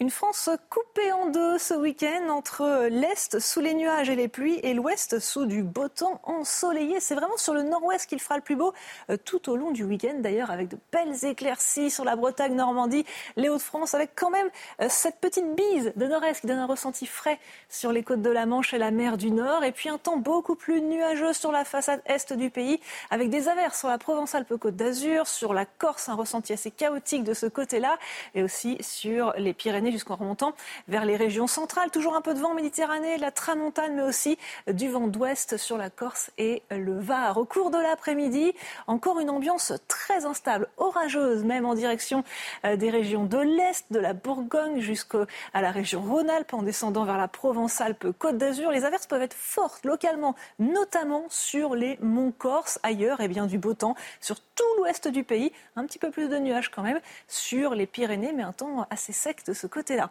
Les températures sont en légère hausse par rapport à la veille. 11 degrés à Paris, par exemple, 14 en direction de Nice et de Cannes, 12 pour Bordeaux. Au cours de l'après-midi, on rejoint enfin les moyennes de saison. 20 degrés à Paris, 22 c'est le maximum pour Strasbourg, 22 également sur les côtes de la Méditerranée, à Perpignan et Montpellier, un minimum de 16 pour Rodez. Les jours suivants vont encore être marqués par cette grosse différence entre le nord sous un temps calme et le sud sous un temps encore agité, orageux en prévision, avec des pluies sur les zones qui en ont besoin. C'est une bonne nouvelle. Et des températures qui remontent progressivement entre dimanche et lundi. Problème de pare-brise Pas de stress. Repartez tranquille après la météo avec Point S-Glace. Réparation et remplacement de pare-brise. Pas de repos pour les braves. Bienvenue dans la matinale week-end. Les braves du jour, ce sont Frédéric Durand Directeur de la revue L'Inspiration Politique. Bonjour. et merci d'être avec nous. Guillaume Bigot, toujours qui m'accompagne, politologue. Merci également à vous. À la une de votre journal de 9h, le ras-le-bol des riverains du Technival dans l'Indre. Ce festival de musique techno, pourtant interdit par la préfecture, accueillait hier près de 20 000 personnes. Une population qui pourrait tripler d'ici dimanche entre le bruit, la consommation de stupéfiants, la dégradation des terrains agricoles. Les maires des communes environnantes dénoncent un abandon de l'État. Son autorité, celle de l'État, est-elle en faillite? La question sera posée à mes invités ce matin. On ira aussi à Clichy-sous-Bois, en Seine-Saint-Denis. La commune teste en ce moment les bornes d'appel d'urgence. Elles sont situées dans plusieurs parcs de la ville pour appeler la police municipale en cas de besoin. Sont-elles l'avenir de notre sécurité du quotidien? En tout cas, sur place, elles sont plutôt bien accueillies. Le reportage de Régine Delfour dans ce journal. Et puis c'est Top Gun ce matin sur CNews. On va vous parler de la patrouille de France, l'élite militaire française de la Voltige. Elle fête ce week-end ses 70 ans. Ce sera l'occasion euh, d'un grand show, d'un grand spectacle sur leur base aérienne à Salon de Provence. C'est l'occasion pour nous de revenir sur cette euh, unité légendaire de l'armée française à 9h. Dans quelques instants, nous serons d'ailleurs en direct avec Virginie Guyot. Elle a été la première femme leader de la patrouille de France. C'était en 2010. Mais tout d'abord, cette nuit qui a été difficile pour euh, les riverains du, Technival dans l'Indre. Les terrains agricoles de cette toute petite commune accueillent l'événement bien malgré eux. Je le rappelle, cet événement qui a été interdit en vain par les autorités. Le nombre de fêtards ne cesse de croître depuis 48 heures. On avait environ 20 000 personnes hier soir. Elles n'arrêtent pas d'arriver. Il pourrait y en avoir euh, le double, voire le triple, jusqu'à 60 000 à la fin du week-end. Autre fléau que celui du bruit, c'est évidemment la, consommation d'alcool et de stupéfiants. Trois personnes en urgence absolue ont été prises en charge après des accidents survenus sur le site. Avant de se rendre sur place, justement, pour rejoindre euh, nos envoyés spéciaux, je voudrais qu'on écoute le ras-le-bol de certains riverains. C'est un reportage signé euh, Mathieu Devez, Léo Marcheguet, avec le récit de Célia Barotte. Musique, alcool et camping sauvage, les festivaliers n'ont rien oublié pour faire la fête. À un détail près, leurs voisins. Installé illégalement dans un champ, le Technival est frontalier aux habitations des riverains. Et si certains ne s'en plaignent pas, c'est pas mal, faut qu'ils s'amusent ces jeunes s'ils font mal à personne. D'autres sont résignés et contraints de quitter leur domicile pour dormir en toute tranquillité. Le bruit c'est infernal. Puis il y a du monde partout, ça dort euh, dans, les fossés. Tout à l'heure il y en avait un qui dormait dans ma cour. Donc euh, vous voyez, c'est non, je préfère m'en aller, ça sera mieux. Les gendarmes ont mesuré 104 décibels chez moi. Donc non, c'est infernal, on ne peut pas dormir, c'est affreux. Des nuisances, mais aussi des inquiétudes pour les villes gongissois sur l'organisation de l'après-festival. C'est euh, comment, si ça va être nettoyé, euh, le champ c'est dans l'état qui va rester, puis euh, autour, les alentours, quoi, les autres champs des voisins, comment ils vont être, quoi. Les déchets, quoi, tout ce qui est déchets et tout, j'aurais savoir là comment ça va se passer, qui va payer? Près de 30 000 participants sont attendus ce week-end pour le Technival, dans ce village peuplé habituellement par une petite centaine d'habitants. Et on retrouve notre envoyé spécial sur place, Mathieu Devez. Mathieu, euh, depuis ce matin, euh, les euh, visiteurs, les festivaliers affluent dans cet événement qui, je le rappelle, est interdit. Et ce matin, on entendait le maire de Villedieu-sur-Indre, qui est à 8 km de là, qui ouvrait ses fenêtres et qui entendait encore la musique du Technival. Et oui, oui Anthony, on l'imagine. Et écoutez, avec Léo Marcheguet qui m'accompagne, on commence vraiment à avoir besoin de boules qui Et pourtant, nous sommes à 200 mètres de la scène principale. Alors imaginez la puissance du son. Regardez, des milliers de fêtards restent collés aux enceintes, la tête dans le caisson, comme ils disent ici. Il y a également ceux qui se reposent, font une sieste dans leur tente ou leur camping-car. Une certitude, ils sont bien plus nombreux qu'hier. Les voitures ont afflué dans la nuit. On est au plus fort du festival. Hier, on pouvait circuler de manière fluide pour arriver sur le site. Et là, ce n'est plus vraiment le cas. Les contrôles de gendarmerie s'intensifient en amont du camp. Objectif affiché, éviter autant que possible la présence de stupéfiants sur le campement. Un terrain, on va le rappeler, de 70 hectares privé. Il est donc interdit d'y faire la fête. Mais on voit de plus en plus de tentes, vous les voyez, des tentes, des voitures. C'est pourquoi 270 gendarmes sont maintenant mobilisés. C'est 32 plus que la journée d'hier. Davantage de gendarmes car il y a également de plus en plus d'excès. Certes, cette personnes pardon, ont été transférées au centre hospitalier de Châteauroux, dont trois en urgence absolue. Et les SAMU des départements voisins sont désormais mobilisés, car vous l'avez dit, il pourrait y avoir jusqu'à 60 000 participants aujourd'hui et demain. Merci à vous Mathieu Devez, merci également à, Léo Marcheguet qui est derrière la, caméra. Euh, Frédéric Durand, euh, est-ce que euh, l'autorité de l'État, en quelque sorte, est défiée ou bafouée aujourd'hui avec cet événement? Je sais que ce sont des grands mots, mais l'air de rien, on parle d'un événement qui est interdit sur un terrain privé et on n'a pas 200 à 300 personnes qui se sont rassemblées là. On en est à plus de 20 000, peut-être 30, et d'ici la fin du week-end, on pourrait en avoir 60. Bah, c'est sûr, euh, puisque l'État a interdit cette manifestation, mais euh, ne s'est pas donné les moyens d'appliquer cette interdiction puisque malgré l'interdiction, vous le dites, il y, a, il y a 20 à 25 000 personnes sur place.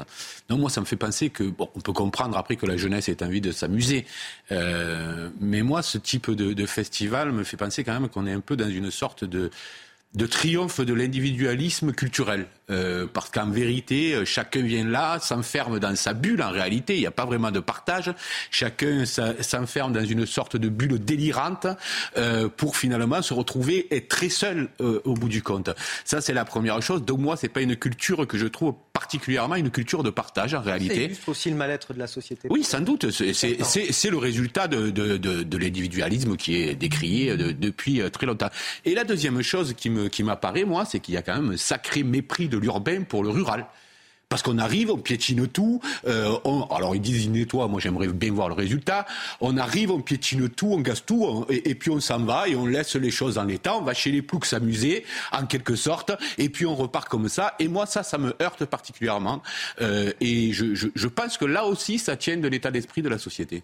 C'est vrai que Guillaume Bigot, les, riverains se sont abandonnés par l'État. Ce sont encore une fois par la voix des maires d'ailleurs hein, qu'ils le disent. Les maires qu'on évoque souvent ces derniers jours euh, euh, sur CNews. Ceux devant le fait accompli. Tout le monde est devant le fait accompli. C'est exactement. Et c'est eux qui vont au, devant des, premières difficultés quand même. C'est très juste. Hein. Cette remarque est très vraiment. Euh, frappé au coin du bon sens parce qu'il y, a ce côté, de toute façon, on va chez les bouseux, c'est pas grave, etc. C'est vraiment, il y a quelque chose de, de méprisant là-dedans.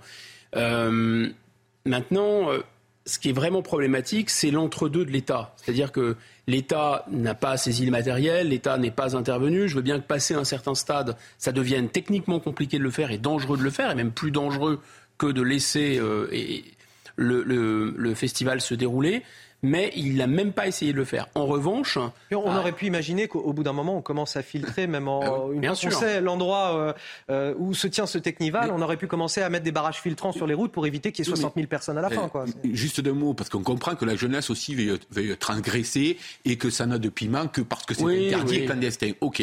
Mais c'est comme le code de la route, hein. vous ne pouvez pas faire en sorte que tout le monde respecte les règles. Mais en règle générale, lorsque vous n'avez pas respecté une règle, si vous vous faites attraper, mmh. c'est-à-dire vous ne pouvez pas le faire au vieux vous êtes pénalisé derrière. Or, ça fait 30 ans que ça existe, ça fait 30 ans. Les organisateurs, on leur dit quoi? On fait quoi euh, à leur égard? Moi, je ne sais pas s'ils ont des peines, des amendes. La sanction, effectivement. Non, mais, ou alors on n'interdit pas. Non, mais je veux dire, à un moment donné, ou alors on décide de pas interdire et de dire voilà, on trouve des lieux, vous allez là. Par contre, si vous en faites des sauvages, là, ça va être très très sévère. Voilà. Euh, euh, mais, c'est impossible autrement. Là, je vois pas. Enfin, moi, évidemment, il y a cette culture de la transgression, c'est le piment, et ils ne voudront pas si c'est si c'est autorisé. Je pense qu'ils ne voudront pas tous si c'est autorisé. Mais ce qu'on voit dans d'autres pays, c'est quand il y a des festivals de techno qui sont organisés en pleine nature, euh, voilà, avec euh, l'aval des autorités et des organisateurs, parce qu'il y a forcément des organisateurs. Il y a quand même des gens qui sont des têtes de pont là-dedans, qui se sont donné le mot, qui ont choisi. Enfin, c'est pas qu'une génération spontanée, et notamment ceux qui ont euh, les fameux les fameux caissons, puisqu'ils sont, ils ont, selon leur expression, la tête dans le caisson. Bon. Donc euh, ces gens-là, ils ont choisi un lieu. Ça, ça, ça, à mon avis, ça atténuerait le problème. Mais l'État ne le fait pas parce que l'État ne veut pas assumer les responsabilités. Parce que, un, l'État, s'il il, il donne son feu vert pour les technivals, il va y avoir forcément de la consommation de stupéfiants, ça va lui revenir dessus en boomerang, on va dire mais pourquoi vous laissez la consommation de stupéfiants, etc. S'il est trop filtrant et qu'il est trop, il a, ça risque aussi de dégénérer et de faire de la violence. Et surtout, s'il y a des dégâts et des blessés, l'État va en assumer la responsabilité. Tandis que là, c'est très bien. Là, à la fois, c'est interdit, donc l'État s'est couvert, et en même temps, ça se déroule. Et là, moi, ce que je trouve vraiment très choquant, c'est cet entre-deux. Parce que l'État est tout de même là pour porter secours, c'est un peu normal. Et il y a bien des gens qui sont en lien avec les préfets, en lien avec les, hôpitaux, etc. Mais c'est un manque de courage, parce que de, la drogue, il y en a dans les discothèques euh, parisiennes, il y a des bagarres aussi, et pourtant, on ne les ferme pas. Donc, à un moment donné, il faut assumer aussi euh, les dégâts collatéraux. Allez, on avance avec cette euh, première en Ile-de-France, à Clichy-sous-Bois, en Seine-Saint-Denis la ville a mis en place des bornes d'appel d'urgence de la police municipale. Il y en a six au total. On les retrouve principalement dans des parcs de la commune. On en trouve également une autre en plein centre-ville sur la place des Martyrs. Elles sont toutes reliées au centre de supervision. On a trois agents qui, 24 heures sur 24, surveillent les 120 caméras de surveillance de la commune. S'agit-il de l'avenir de notre sécurité au quotidien? Je vous laisse vous faire votre avis, messieurs, à travers ce reportage de Pierre Emco et Régine Delfour et on en discute juste après. Quel genre de problème toi tu peux avoir ici au parc pour que tu Si quelqu'un fait un malaise, oui, c'est bien, c'est une bonne idée. Si les parents se félicitent de ces bornes d'appel, certains s'inquiètent sur l'attitude des jeunes enfants. Je suis pas sûre que le message d'alerte, ça leur permette d'arrêter de, s'amuser. Parce qu'ils voient un bouton, ils sonnent. Vous savez, euh, c'est les enfants. Dans le centre-ville, Bernadette, 85 ans, est ravie de ce nouveau dispositif. Je trouve que c'est super, la sécurité aujourd'hui, c'est ce que tout le monde veut. Mais Clichy a beaucoup changé, c'est parfait. Vous êtes filmé et enregistré, vous allez être mis en relation avec la police municipale de Clichy. Se sentir en toute sécurité à Clichy est la priorité de la mairie. L'objectif, c'est encore une fois d'avoir une présence permanente en sécurisation. C'est la prévention au départ pour pouvoir éventuellement, en cas d'urgence, d'avoir euh, bah, la police qui se mette en, relation. Après l'urgence, c'est très relatif. Il y en a qui vont penser que l'urgence, c'est un scooter qui va passer sur la place et c'est vrai que ça peut être dangereux. Ça peut être un enfant qui est tombé. Ça peut être également malheureusement des choses beaucoup plus graves. Derrière la caméra, un agent du poste de supervision évalue l'importance de l'appel. Ça sonne sur euh, le terminal et on décroche. On sait euh, d'où ça vient, si ça vient bah, de la place des martyrs, par exemple. Soit on fait intervenir si c'est c'est un accident, enfin les pompiers, et puis on avertit les équipes euh, pour qu'ils puissent se rapprocher de, de l'endroit. À terme, la mairie aimerait doter la ville de plusieurs bornes d'appel. Les riverains souhaiteraient les voir également dans des quartiers moins tranquilles de la ville. Alors, est-ce que c'est l'avenir de notre sécurité au quotidien, ça, ces bornes d'appel? Déjà, apparemment, les, habitants sont, sont, plutôt satisfaits. Et je pense que satisfaire la population, pour un maire, ça fait partie de ses attributions. Euh, c'est le moins qu'on puisse dire. Ensuite, c'est vrai qu'on vit dans une on vit dans une société de l'isolement. Euh, et étrangement, on vit dans une société de l'isolement, surtout dans les milieux urbains, où il y a beaucoup de monde et beaucoup de monde très seul, en réalité. Et là, vous savez, ça me fait penser un peu à des totems urbains, euh, sorte de, de, de, comme ça, de, de trucs magiques qui, euh, qui protégeraient un peu les populations. Mais les populations, elles ont besoin de se sentir euh, euh protégées, je crois, et, et y compris dans, dans, dans ce genre d'endroit. Donc, lorsque la population est, heureuse, je crois que ça, existe, enfin, ça existait en fait il y a, il y a des, des une cinquantaine d'années ou, ou 100 ans, ce genre de borne euh, où on pouvait appeler, et, et ça revient aujourd'hui parce qu'effectivement, au-delà du sentiment lui-même d'insécurité, il y a une insécurité euh, euh, dans notre pays et ça, ça témoigne aussi de cette insécurité. Je précise parce que j'ai fait la petite erreur et pas ah. des moindres, c'est à Clichy dans les Hauts-de-Seine et pas Clichy-sous-Bois en ah, Seine-Saint-Denis. Donc à Clichy dans les Hauts-de-Seine. Guillaume Bigot sur ces, euh, sur ces bornes. Écoutez, je pense que euh, pourquoi les bornes avaient disparu? Les bornes avaient disparu parce que, comme dans les cabines téléphoniques, parce que les gens avaient des portables. Et donc euh, normalement, il y a des numéros d'urgence de la police, on peut joindre un numéro d'urgence. Et voilà, donc est-ce que le temps d'intervention quand on appelle à partir d'une borne est inférieur à celui du temps d'intervention quand on téléphone à la police, je ne sais pas. Effectivement, il y a l'argument que c'est le maire qui le fait, donc euh, le maire est bien vu avec ça. Est-ce que ça va régler le problème de sécurité On l'a vu à Nice, par exemple, avec cet attentat atroce dans euh, la cathédrale, où euh, ça a permis l'intervention rapide. Mais je pense qu'en fait, appeler un numéro d'urgence ou appeler une borne, il faut tout de même qu'il y ait quelqu'un derrière et il faut tout de même qu'il y ait un temps d'intervention rapide. Moi, ça me fait penser un, plutôt à un doudou ou à une espèce de cordon ombilical. Et cette société est très étrange parce que il me semble que l'État n'est qu'une maman. On le voit avec le Technival, l'État d'abord se couvre lui-même, l'État est faible, fragile. Euh, les mamans sont généralement pas faibles et fragiles, mais enfin grosso modo, il prend ses propres précautions, mais surtout l'État est là pour porter secours à ses petits chéris si jamais ils se blessent, etc. On va les aider. Et là, c'est pareil, là, l'État est là pour rassurer les, les, bons citoyens en leur disant ne vous inquiétez pas, appuyez sur un bouton, on va intervenir. Mais où est l'État régalien Où est l'État qui inquiète les méchants, comme dirait M. Darmanin? Je pense qu'il vaut mieux inquiéter les méchants pour qu'il y ait moins de méchants que de rassurer les gentils. Non, ce que dit Guillaume Bigot me paraît juste, c'est-à-dire que moi je pense d'ailleurs que depuis De Gaulle, si on reprend le langage de la, psychanalyse, la France est sans surmoi. Évidemment. Sans autorité, parce que l'autorité est devenue un gros mot. On le voit dans l'éducation où euh, euh, l'enfant doit être au centre et non pas le savoir, euh, au prétexte de l'épanouissement, alors que l'enfant, c'est une évidence. toute l'actualité de Mélenchon à Macron à Sarkozy, enfin, illustre parfaitement ça. Ils n'ont pas de surmoi, c'est moi, moi, je, moi. Voilà, on a plutôt dans une politique du narcissisme que dans une politique où on assumerait son rôle d'autorité. Je ne dis pas d'autoritarisme. L'autorité, ça, vient de hauteur. Il faut assumer d'être auteur de ce que l'on fait. Et ne pas être soi, au service d'un nous. Je ne dis pas que les citoyens sont des enfants, euh, loin s'en faut. Euh, euh, en général, ils sont intelligents, ils savent lire et décrypter ce que fait le pouvoir, mais ils se sentent pour la plupart du temps très abandonnés, justement à cause de ça. Allez, 9h15, c'est l'heure du rappel de l'actualité. C'est avec vous, Augustin Donadieu. Un séisme de magnitude 7,1 s'est produit cette nuit dans l'océan Pacifique à l'est de la Nouvelle-Calédonie. L'épicentre a été détecté à une profondeur de 35 km et à environ 300 km à l'est des côtes calédoniennes. Aucune vague importante n'a été observée, mais le centre d'alerte au tsunami du Pacifique précise que si vagues il devait y avoir, elles n'excéderaient pas 30 cm. Le bilan humain des inondations en Italie monte ce samedi à 14 personnes tuées. Les pluies diluviennes ont principalement touché euh, le centre-nord du pays, la région d'Émilie-Romagne. Après 24 euh, heures d'accalmie, les précipitations ont repris. L'alerte rouge reste donc en vigueur ce samedi. 15 000 personnes ont dû abandonner leur domicile et ont été mises à l'abri. Les dégâts matériels se chiffrent en milliards d'euros. Et en football, la victoire de Lyon, 3 buts à 1 contre Monaco en ouverture de la 36e journée de Ligue 1. Les Monégasques prennent l'avantage dès la deuxième minute de jeu. Mais l'OL revient dans la partie grâce au 26e but d'Alexandre Lacazette cette saison. En deuxième période, Carqueret conclut parfaitement le magnifique travail de Ryan Cherki, le même Cherki qui va inscrire son quatrième but de la saison en Ligue 1. Avec cette victoire, Lyon garde une chance de jouer l'Europe la saison prochaine et de son côté Monaco dit définitivement adieu au podium. Allez, on poursuit avec ce chiffre révélé cette semaine. 1,2 milliard d'euros, c'est le coût de l'aide médicale d'État. Cette aide qui couvre 100% des frais médicaux pour tous les étrangers euh, qui sont en France, qui se trouvent sur notre territoire depuis au moins trois mois. Dans un rapport examiné cette semaine par l'Assemblée nationale, on nous explique que si l'on ne réforme pas cette aide, son coût devrait continuer de croître dans les prochaines années. Les explications, Soumaya Lalou. Dans son rapport, la députée LR Véronique Louvagie dénonce une hausse du coût réel de l'aide médicale d'État les dépenses s'élèvent à 1,2 milliard d'euros en 2022. Un chiffre en constante augmentation qui dépasse le budget alloué, fixé à 1 milliard d'euros. Le nombre de bénéficiaires augmente, lui, de 20% par rapport à 2019. L'offre de soins proposée en France aux étrangers en situation irrégulière est très généreuse, et même trop. L'aide médicale d'État couvre 100% des frais médicaux et hospitaliers des sans-papiers présents en France.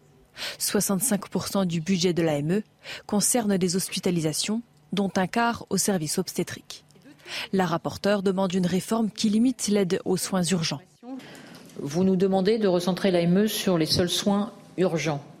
Est-il préférable de prendre en amont et de soigner une angine plutôt que d'attendre que cette angine se transforme en phlegmon Le 16 mars au Sénat, la droite a fait voter un amendement pour restreindre au cas urgent l'accès gratuit aux soins. Un vote symbolique. Il est peu probable qu'il dépasse l'enceinte sénatoriale.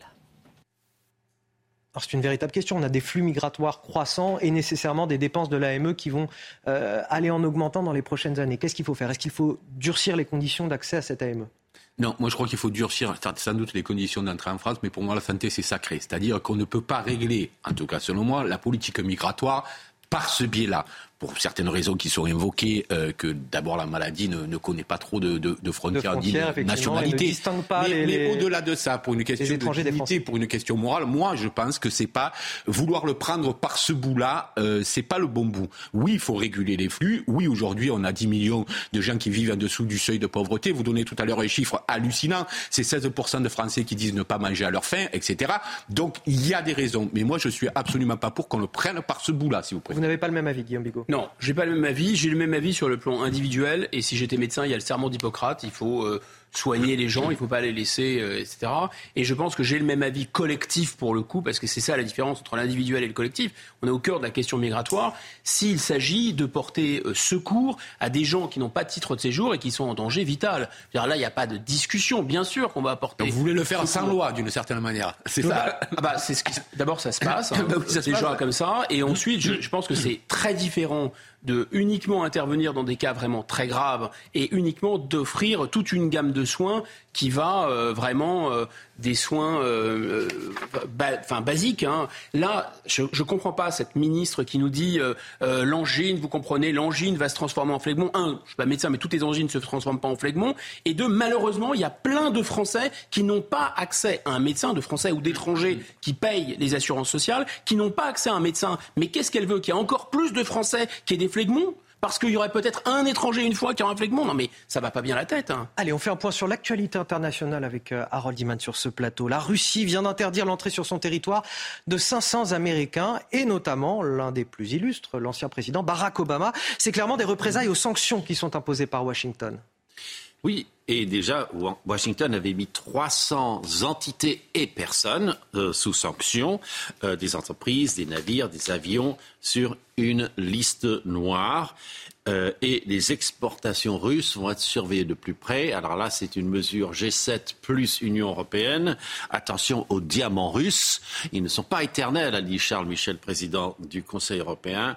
Ils ne pourront plus être exportés dans un pays tiers avant de revenir vers nos marchés. Alors, Qu'est-ce qu'a répliqué le euh, Kremlin? Aucune sanction contre la Russie ne restera sans réponse. Et voici ce qu'on a fait les médias d'information, c'est-à-dire des présentateurs, nommément de CNN, de MSNBC, celui-ci ne viendra pas, une telle ne viendra plus, en Russie ne pourra plus, euh, Greenpeace, euh, des élus de la Chambre des représentants, une liste où figure aussi Barack Obama. Et enfin le journaliste américain du Wall Street Journal, Evan Gershkovitz, Gershkovitch, qui a été, euh, qui était en poste depuis des années et des années, eh bien, a été arrêté pour espionnage. Il n'aura plus ses visites consulaires. Et voilà la réplique de Moscou à Washington et un peu à Bruxelles. Merci à Harold Iman. On va finir euh, notre journal avec une invitée exceptionnelle, Virginie Guyot. Bonjour. Euh, je dis invitée exceptionnelle parce que vous êtes euh, la première femme leader de la patrouille de France. C'était en 2010 et on fête ce week-end les 70 ans de, cette patrouille de France. Merci d'être avec nous. on sait que c'est l'occasion d'ailleurs tout au long du week-end d'un grand show, d'un grand spectacle à Salon de Provence, la base aérienne. Est-ce que vous pouvez nous dire un petit peu qu'est-ce qui va, à quoi on va devoir s'attendre ce week-end? Oui, bonjour. Euh, bah, écoutez, euh, ce week-end, il y a beaucoup de surprises qui sont prévues effectivement sur la base aérienne de Saint-Provence parce que l'armée de l'air et de l'espace et la patrouille de France ont invité euh, différentes patrouilles étrangères aussi euh, pour venir célébrer cet anniversaire. Et puis bien sûr, il y aura le Rafale, il y aura la 400M, il y a pas mal d'équipes également euh, de l'armée d'air et l'espace qui vont faire des démonstrations. Euh, donc euh, voilà, ça va être une belle fête, je pense, sur ces deux jours, samedi et dimanche à Saint-Provence. la patrouille de France, c'est une unité, une unité d'élite, quelque chose, une vitrine d'excellence quelque part. Est-ce que pour vous c'est une grande fierté? Et c'est une grande fierté aussi pour beaucoup de Français, mais qu'est-ce qu'elle représente pour vous cette patrouille de France?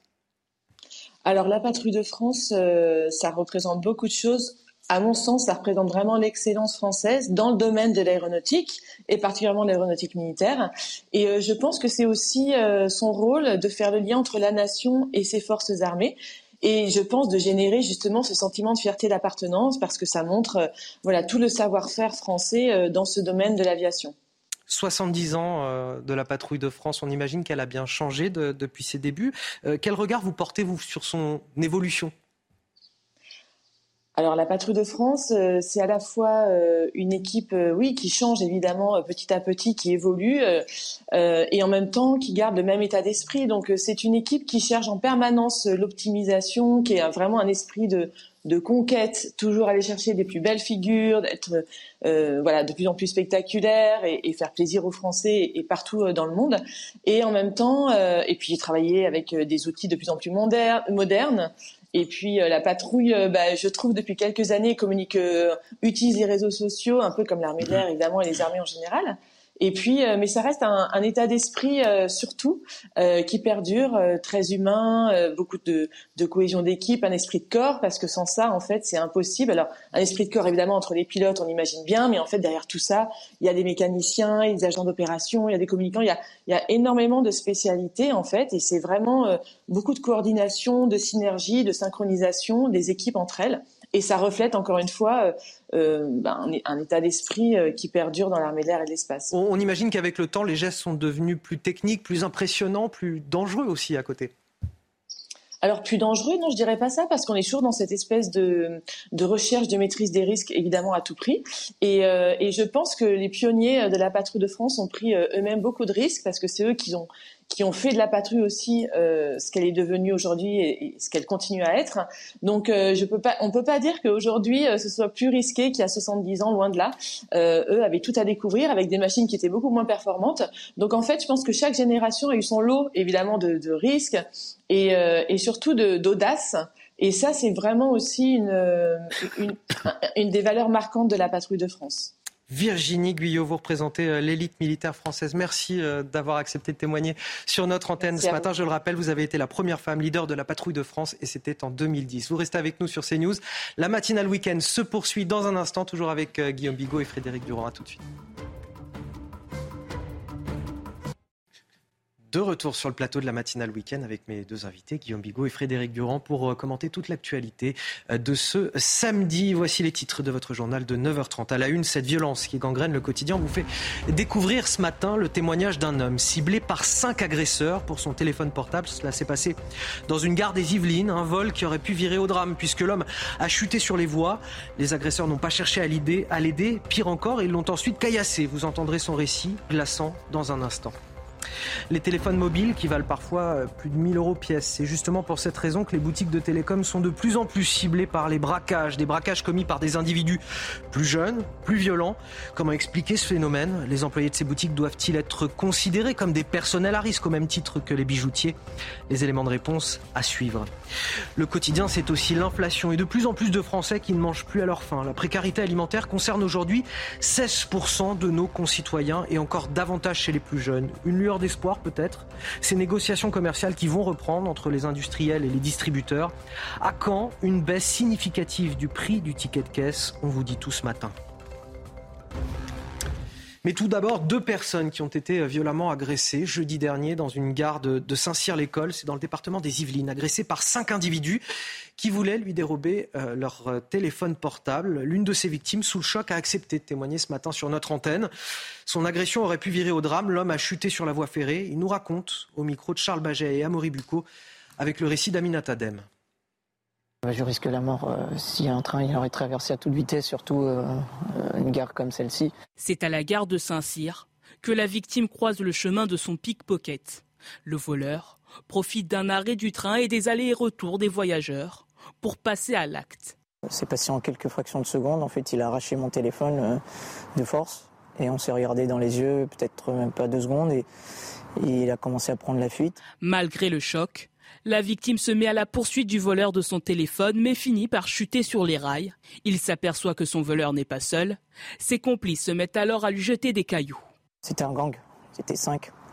Donc la personne euh, était majeure. Et donc ils ont une capuche, ils étaient tous vêtus d'une capuche. Blessé au genou et à la cheville en chutant, la victime ne parviendra pas à les rattraper. Peu avant l'arrivée de la police, il découvre alors qu'il n'est pas le seul à s'être fait voler dans ce même train. Ils étaient debout, euh, enfin, devant chaque euh, entrée de porte du train. Ils attendaient l'ouverture du train et rentraient euh, tranquillement. Mais en fait, ils attendaient l'occasion pour, voilà, pour que le train sonne. Le voleur a été interpellé par la police le lendemain à Paris pour un nouveau délit. La victime, elle, a pu récupérer son téléphone. Preuve que les smartphones sont devenus des produits de luxe, euh, les braquages de plus en plus nombreux dans les boutiques de téléphonie mobile. Euh, seulement voilà, ces boutiques, elles ne sont pas protégées comme des bijouteries, elles sont bien moins sécurisées et elles attirent des braqueurs bien plus jeunes, bien moins expérimentés, mais plus violents et tout aussi déterminés. Le reportage, Aminat Adem. Les boutiques de téléphone sont de plus en plus la cible des braquages ces dernières années. Un fléau qui s'explique d'abord par le profil de cette nouvelle génération de braqueurs peut pas comparer ces braqueurs des années, des années 70, qui 80, euh, très expérimentés, des équipes bien constituées qui montaient au braquage sur des banques, et aujourd'hui euh, des, des braqueurs d'opportunisme plus jeunes, totalement inexpérimentés. Plus accessibles et moins sécurisés que peut l'être une banque, les petits commerces sont considérés comme une proie facile c'est le dernier endroit où on va trouver de l'argent facile, même si ce sont des petites sommes. On va prendre ce risque-là d'aller braquer. Vous n'avez pas spécialement un SAS, vous n'avez pas euh, de la sécurité à outrance, il faut une proximité avec le, client. Les boutiques de téléphone, elles, attirent les braqueurs pour leur smartphone, devenu un réel produit de luxe. Le téléphone, euh, ça a une forte valeur ajoutée. Ça coûte cher, mais ça s'écoule beaucoup plus facilement aussi bien avec des réseaux faciles dans les quartiers qu'avec un reseller qui a peut-être lui ses filières pour faire partir ailleurs en France ou même à l'étranger. D'après les derniers chiffres, les braquages en Ile-de-France sont en baisse de 18% depuis 2019. Un résultat qui peut également s'expliquer par une reconversion de certains braqueurs dans des secteurs plus lucratifs, tels que l'escroquerie ou le trafic de stupéfiants.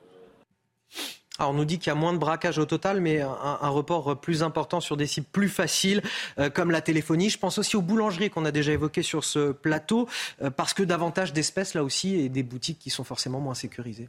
C'est ça, on a une sorte de braquage low cost avec des gens qui sont à la fois plus violents, euh, qui sont beaucoup moins expérimentés dans le crime et donc potentiellement beaucoup plus dangereux aussi. Et low cost, ça reflète euh, le fait qu'il y ait des moyens maintenant. Euh, les, banques, ça fait déjà un certain temps que sont devenus les coffres-forts, les bijouteries aussi.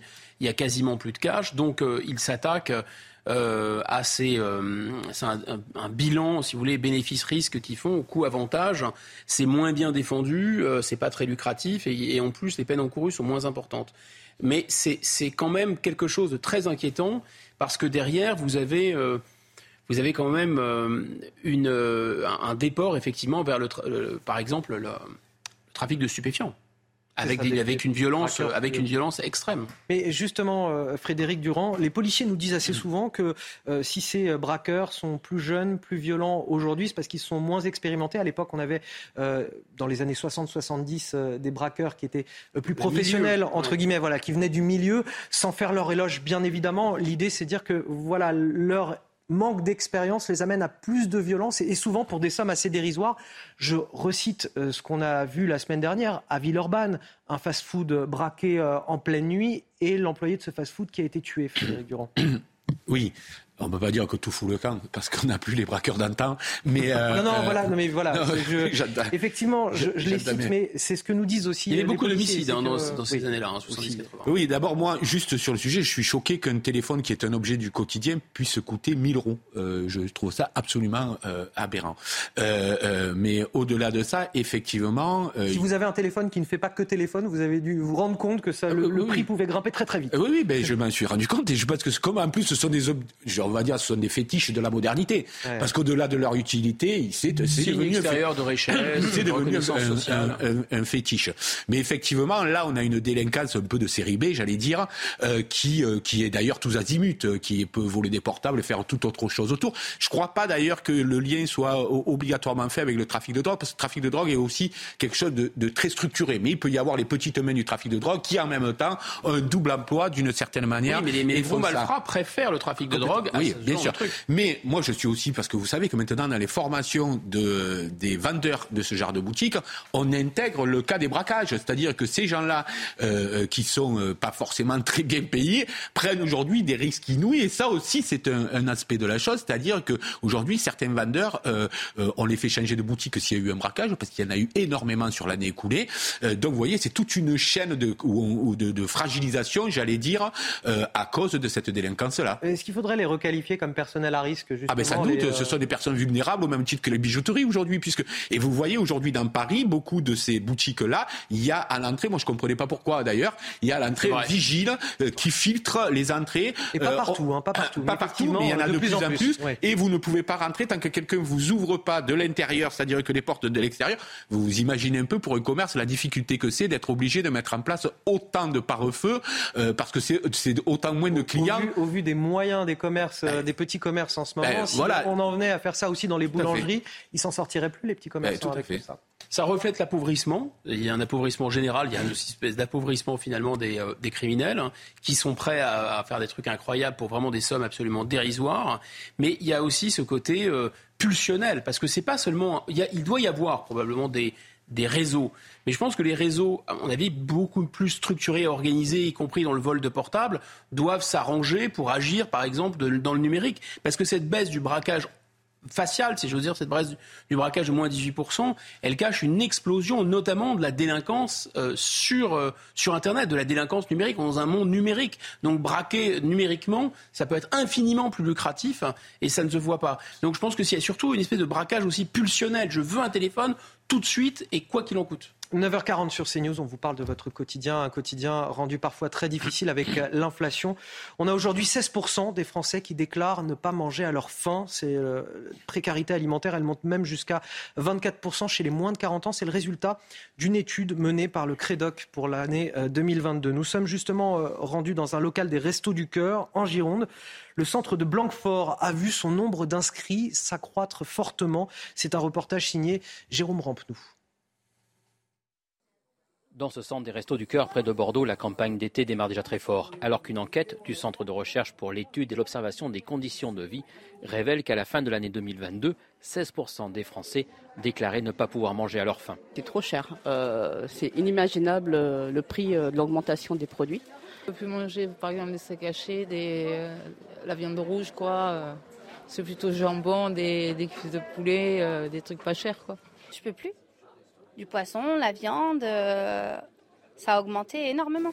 Il y a des fois où je préfère me priver et euh, garder à manger pour mes enfants. Pour beaucoup, c'est l'inflation en général qui pèse sur leur budget. Et malheureusement, c'est sur l'alimentation qu'ils font des économies.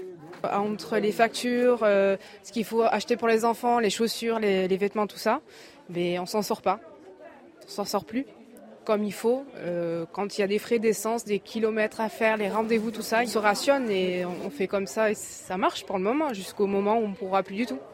Les profils des inscrits ne changent pas beaucoup cette année. Il y a des retraités et beaucoup de familles. Actuellement, nous avons 220 familles en campagne d'été. On s'aperçoit qu'au mois d'octobre, novembre, on, aura, on va dépasser largement les 250 familles, chiffre qu'on n'avait jamais atteint d'ici, depuis, depuis, des années. Quoi. Parmi les personnes les plus touchées par cette précarité alimentaire, un quart sont des jeunes de moins de 25 ans. Frédéric Durand, je tiens à, souligner peut-être pour commencer le, courage et la dignité des personnes qui acceptent de témoigner à notre micro. Parce que passer la porte des restos du cœur, c'est déjà pas facile. Mm. Mais témoigner comme ça à visage découvert, on, peut les remercier euh, chaleureusement parce que ça nous explique un phénomène et qu'on évoque souvent sur ce plateau, c'est la précarisation des classes moyennes aujourd'hui. Tout à fait. Euh, alors les classes déjà précaires qui s'enfoncent encore un peu plus et les classes moyennes qui, euh, qui, qui, descendent. Là, dans ce centre, apparemment, il parlait de 250 familles qui venaient se servir. Enfin, je ne sais pas si on imagine euh, ce que ça fait, les, les, les, difficultés. Mais lorsque souvent on dit, vous savez, on a, on a mis en place, on va dire, pour le dire vite, une politique de l'offre en disant au plus on baisse les charges des entreprises, au plus ça fait d'emplois, etc. Il y a le fameux pacte de responsabilité que M. Macron avait fait pour M. Hérault à l'époque d'Hollande, qui nous coûte 25 milliards de de, cotisations en moins par an. Alors moi, je veux bien entendre que, mais je crois qu'il faut une relance des salaires. Il faut une relance des petits salaires parce qu'aujourd'hui, euh, euh, un smicard, il y a simplement une vingtaine d'années, il vivait beaucoup mieux qu'aujourd'hui. C'est-à-dire qu'aujourd'hui, il ne s'en sort plus du tout. Euh, vous voyez, et donc il y a une vraie différence avec les petits salaires avant, arriver malgré tout à faire des choses à partir. Euh, tout... avec, avec, quel argent on relance ces salaires? Ah ben de tout. alors évidemment, après, il faut, il faut, pas, non, il faut parler d'une politique ensuite plus protectionniste en France, c'est-à-dire qu'effectivement, que effectivement, il y a des choses à négocier avec l'Europe, etc. C'est, c'est, il y a une partie macroéconomique, je vous l'accorde euh, volontiers, pour restaurer la compétitivité de la France et notamment euh, relancer une vraie filière industrielle pour aussi donner du travail à tout le monde et pas que dans les métropoles qui est le cœur de la création de richesse, mais partout en France pour que tout le monde puisse gagner dignement sa vie. Mais s'il n'y a pas à un moment donné euh, du côté de la politique de la demande d'une relance des salaires, eh bien, vous, ben, vous le voyez vous-même. il y a 16% de Français qui disent ne, et qui pour beaucoup travaillent, parce qu'on voyait avant, avant c'était plutôt les cas de gens le qui risque, c'est pas que exclus. Ces, augmentations de salaire, cette politique de la demande, elle soit pas absorbée euh, par les hausses de prix euh, des industries. Oui, mais si vous n'augmentez pas aujourd'hui, elle est, euh, elle est absorbée par l'inflation, et aujourd'hui, les gens n'arrivent plus à manger à leur faim. Donc, et, là, vous parlez, on parle que de l'alimentation, on pourrait parler aussi de la santé. Beaucoup de gens renoncent à des soins. Ceux qui, in fine, coûtent beaucoup plus cher à l'État parce que le non-recours aux soins, évidemment, ça se transforme souvent en maladie plus grave et beaucoup plus coûteuse. Donc il y a bien quelque chose à faire, me semble-t-il, du côté des salaires, avec en lançant une politique macroéconomique, mais ne pas croire que le simple fait de, euh, je dirais, baisser la fiscalité des entreprises suffira à faire embaucher. Parce que moi, je peux vous faire rapidement le calcul sur le pacte de responsabilité, euh, création peut-être de 250 000 emplois sur 5 ans et 25 milliards par an. Ça fait très cher l'emploi. Donc, de toute façon, quoi qu'on en dise, ça, ne, ne fonctionne pas comme ça. Avant de faire réagir Guillaume Bigot, à 9h45, le rappel de l'actualité signé Augustin Donadieu. Trois personnes se trouvent en urgence absolue après des accidents survenus sur le site de Technival dans l'Indre. Les secouristes ont pris en charge pour le moment 138 personnes. Sept d'entre eux ont été transportés à l'hôpital. Sur place, 20 000 personnes font la fête jour et nuit depuis jeudi pour célébrer les 30 ans de ce festival. Les autorités attendent jusqu'à 30 000 fêtards ce week-end. Les États-Unis n'empêcheront pas leurs alliés de livrer des F-16 à l'Ukraine alors que le président ukrainien vient d'arriver à Hiroshima au Japon pour assister au, sommet du G7. Les Américains ouvrent la voie à des livraisons d'avions de combat. Volodymyr Zelensky va s'entretenir avec son homologue américain. Plusieurs pays, dont les Pays-Bas, disposent de F-16 fabriqués aux États-Unis. Et pour qu'une livraison hollandaise soit effectuée, Washington doit d'abord la valider pour éviter la perte de technologies américaines. Et au Canada, plus de 800 000 hectares de forêt sont déjà partis en fumée. Hier, 94 feux étaient actifs, dont 26 hors de contrôle. Les 2500 pompiers qui luttent jour et nuit contre les flammes recevront le renfort de 113 pompiers supplémentaires dans les prochains jours. Mais plus de 10 000 personnes ont dû être évacuées. Après plus de deux semaines de feux intenses, la mauvaise qualité de l'air concerne maintenant une grande partie de l'ouest et du centre du pays. On parlait donc de cette précarité alimentaire qui concerne 16% des Français. Une petite lueur d'espoir, peut-être pour ceux qui nous écoutent. On l'a appris cette semaine. Les industriels ont, semble-t-il, accepté de revenir à la table des négociations avec les distributeurs dans l'idée de faire baisser un petit peu les prix. On s'interroge ce matin, au-delà des déclarations d'intention, est-ce qu'on a vraiment des chances de voir aboutir ces négociations? Et puis, si oui, d'ici combien de temps? Les éléments de réponse avec Olivier Gangloff et Célia Barotte. Je fais réagir Guillaume Bigot juste après. C'est une bonne nouvelle pour le porte-monnaie des Français. Le prix de certains articles alimentaires va diminuer. Ceux dont le coût des matières premières a baissé sont donc concernés les produits à base de céréales comme les pâtes et les biscuits, mais aussi ceux contenant de l'huile de tournesol, de colza ou de palme et dont les cours s'étaient envolés depuis le début de la guerre en Ukraine. Seules les 75 plus grandes entreprises en France de produits de grande consommation vont devoir s'y engager si elles remplissent certaines conditions. Il faut d'abord que les prix aient augmenté de 10% lors des précédentes négociations. Mais il y a une deuxième condition, il faut que euh, dans le même temps, les matières premières aient baissé d'au moins 20%. Donc une hausse de prix déjà actée de 10%, une baisse des matières premières de 20%, et là les industriels acceptent de renégocier. Les petites ou moyennes entreprises et les agriculteurs sont exemptés de ces renégociations. Les produits frais, les fruits et légumes ou encore les produits laitiers ne seront donc pas concernés par ces baisses de tarifs. Pour les autres produits, même s'ils vont changer de prix, leur étiquette restera la même encore quelques semaines. Il faut compter, on dit, trois mois entre le début des négociations et le moment où les prix, les nouveaux prix vont arriver dans les rayons. Si on commence à discuter fin mai, début juin, on se rend bien compte qu'il faudra attendre septembre pour voir les effets concrets de ces négociations. En attendant la mise en place de ces mesures, les Français vont devoir continuer à se serrer la ceinture. Un pic d'inflation est prévu pour les mois de juin et juillet. Alors Guillaume Bigot, voilà ce qu'on dit à ces 16% euh, de Français qui ne mangent pas à leur faim. Il va falloir attendre jusqu'à euh, septembre avec peut-être un pic de l'inflation en, juin ou en juillet. Ce même pic d'inflation, qu'on nous dit voilà prévu euh, depuis six mois, euh, qui n'arrive toujours pas. Deux, ans. pardon. deux, ans. deux, ans. ça a commencé d'ailleurs euh, au lendemain de la crise sanitaire, parce que la crise sanitaire avait désorganisé les, chaînes logistiques, décalage entre l'offre et la demande. Ensuite, il y a eu un deuxième choc avec la guerre en Ukraine.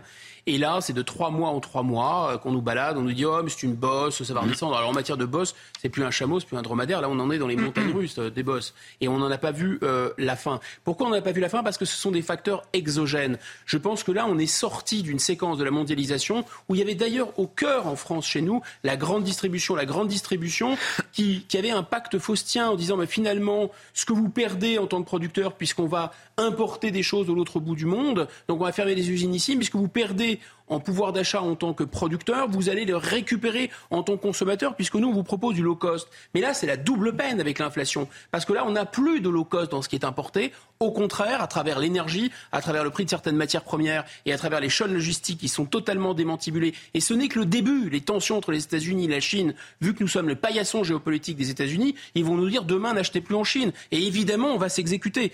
Donc, on, on va dans une très mauvaise direction. Et là, je ne comprends pas pourquoi il y a un refus d'action de l'État. Alors je ne parle même pas de refuser d'agir directement sur les politiques de marge des uns ou des autres. Ça, ils ne veulent pas le faire. On se demande de qui sont-ils les fondés de pouvoir. Mais enfin, passons. Mais pourquoi pas indexer les salaires sur les prix? Maintenant, ça devient trop grave. Je pense qu'il faut effectivement indexer les salaires sur les prix. Pourquoi pas supprimer la TVA sur les produits de première nécessité? Peut-être parce que le RN l'a fait, alors ça serait d'extrême droite, j'en sais rien. En tout cas, on est dans un pays dans lequel le prix des produits alimentaires, pardon, la consommation alimentaire baisse et il y a des antivols avec de la viande, enfin, sur des, sur des produits de viande dans les supermarchés. Mais on est vraiment chez les fous, là. Écoutez, je vous propose de finir sur un, tout autre sujet, euh, plus sociétal cette fois. Et plus Ce calme. Sont les, sorties, euh, si, oh, plus calme, parfois ça prête à discussion. Et vous allez me dire ce que vous en pensez. On va parler de la sortie de, La Petite Sirène. Ça paraît étonnant comme ça. Euh, c'est le dernier Disney, enfin, le remake du dernier Disney, cette fois avec des prises de vue réelles en chair et en os. Pourquoi je vous en parle? Parce que cette Petite Sirène très contemporaine pour son réalisateur est peut-être parfois trop contemporaine pour les, les détracteurs du film. Aux États-Unis, il a fait polémique avant même sa sortie. Euh, pourquoi un Disney peut-il susciter aujourd'hui autant de passion? Les explications de notre correspondant à Los Angeles, Ramzi Malouki. C'est une polémique qui dure depuis trois ans, plus exactement depuis l'annonce du choix d'une actrice à la peau noire pour incarner l'héroïne Ariel dans cette adaptation en prise de vue réelle de La Petite Sirène. Trois années de bataille sur les réseaux sociaux et sur les chaînes de télévision entre ceux qui sont pour et ceux qui sont contre, une polémique à laquelle se sont joints des professeurs d'université, des scientifiques et même des historiens. Alors, chez les uns, ce choix d'une sirène noire trahit l'œuvre de Hans Christian Andersen. Chez les autres, on donne la preuve que le mythe de la sirène existe dans plusieurs cultures diverses, que ce soit en Asie ou au Moyen-Orient. Diversité, inclusion. Deux mots importants, deux mots que les studios Disney mettent en avant depuis qu'ils ont commencé il y a plusieurs années à revisiter de manière, disons, plus contemporaine leur catalogue de films d'animation. Pour La Petite Sirène, il s'agit plus d'une approche d'actualité avec une meilleure représentation des minorités. On se souvient d'ailleurs de ces centaines de vidéos de petites filles noires émerveillées à l'idée de voir une petite sirène qui leur ressemble. Et ce n'est qu'après les premières réactions, à la sortie de l'avant-première de la projection ici à Los Angeles, que le calme est revenu. Mais attention, un calme éphémère, car si la critique salue la performance de l'actrice et chanteuse Hailey Bailey, certains pointent du doigt le fait d'avoir modifié les paroles de deux chansons, dont le classique Embrasse-la. Réponse du compositeur, les paroles de la version originale, aujourd'hui, eh bien cela évoquerait un baiser non consenti. Ah, alors évidemment, il ne s'agit pas de, remettre en cause la performance de cette jeune actrice qui est, très très bonne et puis qui chante merveilleusement bien par la même occasion. Mais c'est vrai que Disney depuis quelques années est euh, sur une lancée euh, très inclusive, très Comme toutes les grandes entreprises, parce que diversité. C'est commercial plus qu'éthique en vérité. Non, mais euh, diversité et inclusion sont les deux nouveaux piliers du, du, capitalisme contemporain. En réalité, on ne peut pas customiser la société, sinon par définition, il n'y a plus de société. si vous faites une société par individu, il n'y a plus de société. Et là, ce qu'on essaie de nous faire croire, et en plus cette diversité masque des inégalités incroyables, mais ça devient une sorte de cache-sexe de, des réelles inégalités sociales. Parce que la diversité, elle est toujours euh, culturelle. Je sais plus qui disait, oui, c'est vrai, il y a beaucoup plus de noirs dans les universités américaines, mais il y a toujours aussi peu de pauvres. Guillaume Bigot. On a le sentiment de, Disney qui vient cocher en permanence toutes les cases de l'inclusivité. Euh, est-ce que c'est une démarche sincère, commerciale, réelle, éthique? En tout cas, euh, ça suscite beaucoup de polémiques. D'abord, euh, deux commentaires. Le premier, c'est que si on veut, et c'était, il y a eu la polémique aussi, vous vous souvenez, avec Maître Gims, les pyramides, etc. L'idée de donner une fierté, là, en l'occurrence aux Noirs aux États-Unis, ça peut être ailleurs, et que finalement des gens se sentent valorisé par des œuvres culturelles. Mais il en existe.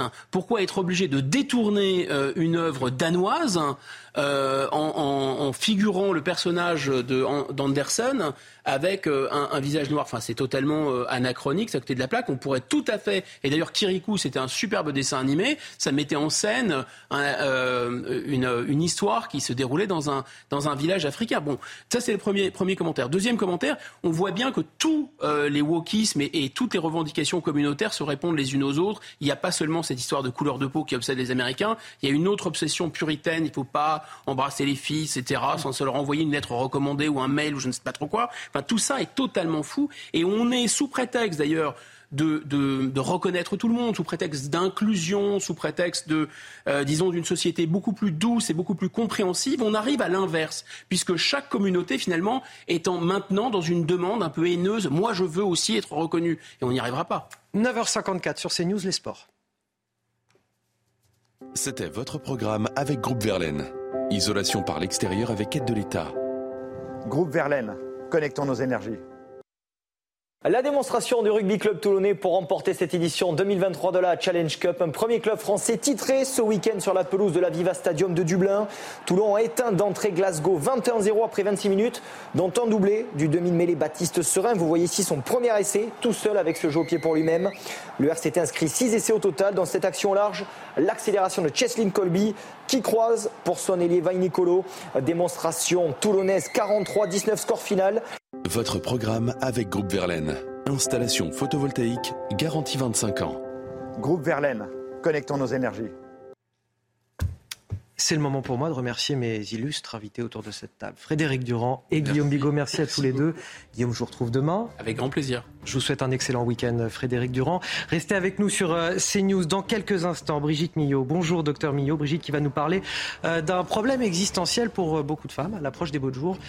ça vous concerne un petit peu moins, messieurs, mais on peut tous rester devant l'écran. C'est la cellulite, effectivement, pour les vacances. C'est une problématique assez féminine pour, pour le coup. Et puis ensuite, vous retrouverez à 10h30 l'heure des comptes avec Lomic Guyot. Restez sur CNews, votre matinée continue. Problème de pare-brise Pas de stress. Partez tranquille avec la météo et Point S-Glace. Réparation et remplacement de pare-brise. Une France coupée en deux ce week-end entre l'Est sous les nuages et les pluies et l'Ouest sous du beau temps ensoleillé. C'est vraiment sur le nord-ouest qu'il fera le plus beau euh, tout au long du week-end d'ailleurs avec de belles éclaircies sur la Bretagne, Normandie, les Hauts-de-France avec quand même euh, cette petite bise de nord-est qui donne un ressenti frais sur les côtes de la Manche et la mer du Nord et puis un temps beaucoup plus nuageux sur la façade est du pays avec des averses sur la Provence-Alpes-Côte d'Azur, sur la Corse, un ressenti assez chaotique de ce côté-là et aussi sur les Pyrénées jusqu'en remontant vers les régions centrales. Toujours un peu de vent Méditerranée, la tramontane, mais aussi du vent d'ouest sur la Corse et le Var. Au cours de l'après-midi, encore une ambiance très instable, orageuse même en direction euh, des régions de l'Est, de la Bourgogne jusqu'à la région Rhône-Alpes, en descendant vers la Provence-Alpes-Côte d'Azur. Les averses peuvent être fortes localement, notamment sur les monts Corse. Ailleurs, eh bien, du beau temps sur tout l'ouest du pays. Un petit peu plus de nuages quand même sur les Pyrénées, mais un temps assez sec de ce côté-là. Les températures sont en légère hausse par rapport à la veille. 11 degrés à Paris, par exemple, 14 en direction de Nice et de Cannes, 12 pour Bordeaux. Au cours de l'après-midi, on rejoint enfin les moyennes de saison. 20 degrés à Paris, 22 c'est le maximum pour Strasbourg, 22 également sur les côtes de la Méditerranée, à Perpignan et Montpellier, un minimum de 16 pour Rodez. Les jours suivants vont encore être marqués par cette grosse différence entre le nord sous un temps calme et le sud sous un temps encore agité, orageux en prévision, avec des pluies sur les zones qui en ont besoin. C'est une bonne nouvelle. Et des températures qui remontent progressivement entre dimanche et lundi. Problème de pare-brise Pas de stress. Repartez tranquille après la météo avec Point S-Glace. Réparation et remplacement de pare-brise. Bonjour à tous, bienvenue sur CNews. Dans l'actualité, trois personnes se trouvent en urgence absolue après des accidents survenus sur le site du Technival dans l'Indre. Les secouristes ont pris en charge pour le moment 138 personnes. Sept d'entre eux ont été euh, transportés à l'hôpital. Sur place, 20 000 personnes font la fête jour et nuit depuis jeudi pour célébrer les 30 ans de ce festival. Les autorités attendent jusqu'à 30 000 fêtards ce week-end. Volodymyr Zelensky est arrivé à Hiroshima, au Japon, pour participer au sommet du G7. Le président ukrainien a déclaré à son arrivée que la paix sera plus proche à la suite des réunions du sommet. Le président ukrainien s'entretiendra notamment avec Joe Biden. Selon l'un de ses conseillers, le président américain est impatient de rencontrer son homologue face à face. En attendant la rencontre, les dirigeants du G7 ont appelé la Chine à faire pression sur la Russie pour qu'elle cesse son agression tout en affirmant vouloir des relations constructives, et stables avec Pékin. Et les États-Unis, justement, eh ils n'empêcheront pas leurs alliés de livrer des F-16 à l'Ukraine. Et, la voie, et, la voie à de futures livraisons d'avions à Kiev semble s'ouvrir de plus en plus. Joe Biden s'est euh, en effet dit prêt à autoriser d'autres pays alliés à fournir l'Ukraine les avions de combat que Volodymyr Zelensky réclame, les F-16 de fabrication américaine. Plusieurs pays, dont les Pays-Bas, en disposent, mais pour qu'une livraison hollandaise soit effectuée, Washington doit d'abord la valider pour éviter la perte de technologie américaine. Et au Canada, plus de 800 000 hectares de forêt sont déjà partis en fumée. Hier, 94 feux étaient actifs, dont 26 hors de contrôle. Les 2500 pompiers qui luttent jour et nuit contre les flammes recevront le renfort de 113 pompiers supplémentaires dans les prochains jours. Plus de 10 000 personnes ont été évacuées. Après plus de deux semaines de feux intenses, la mauvaise qualité de l'air concerne maintenant une grande partie de l'ouest et du centre du pays. Retour en France, en football, la victoire de Lyon, 3 buts à 1 contre Monaco en ouverture de la 36e journée de Ligue 1. Les Monégasques prennent l'avantage dès la deuxième minute de jeu. Mais l'OL revient dans la partie grâce au 26e but d'Alexandre Lacazette cette saison. En deuxième période, Cacré conclut parfaitement le magnifique travail de Ryan Cherky, le même Cherky qui va inscrire son quatrième but de la saison en Ligue 1. Avec cette victoire, Lyon garde une chance de jouer l'Europe la saison prochaine. Et de son côté, Monaco dit définitivement adieu au podium. Et restez bien avec nous sur CNews. Tout de suite, vous avez rendez-vous avec euh, Docteur Mio. Bonjour Docteur Mio, votre émission santé. Elle nous parlera de la cellulite, un sujet d'importance pour les femmes et pour les hommes, vous le verrez, à quelques semaines des vacances d'été. Bonne journée à tous sur CNews.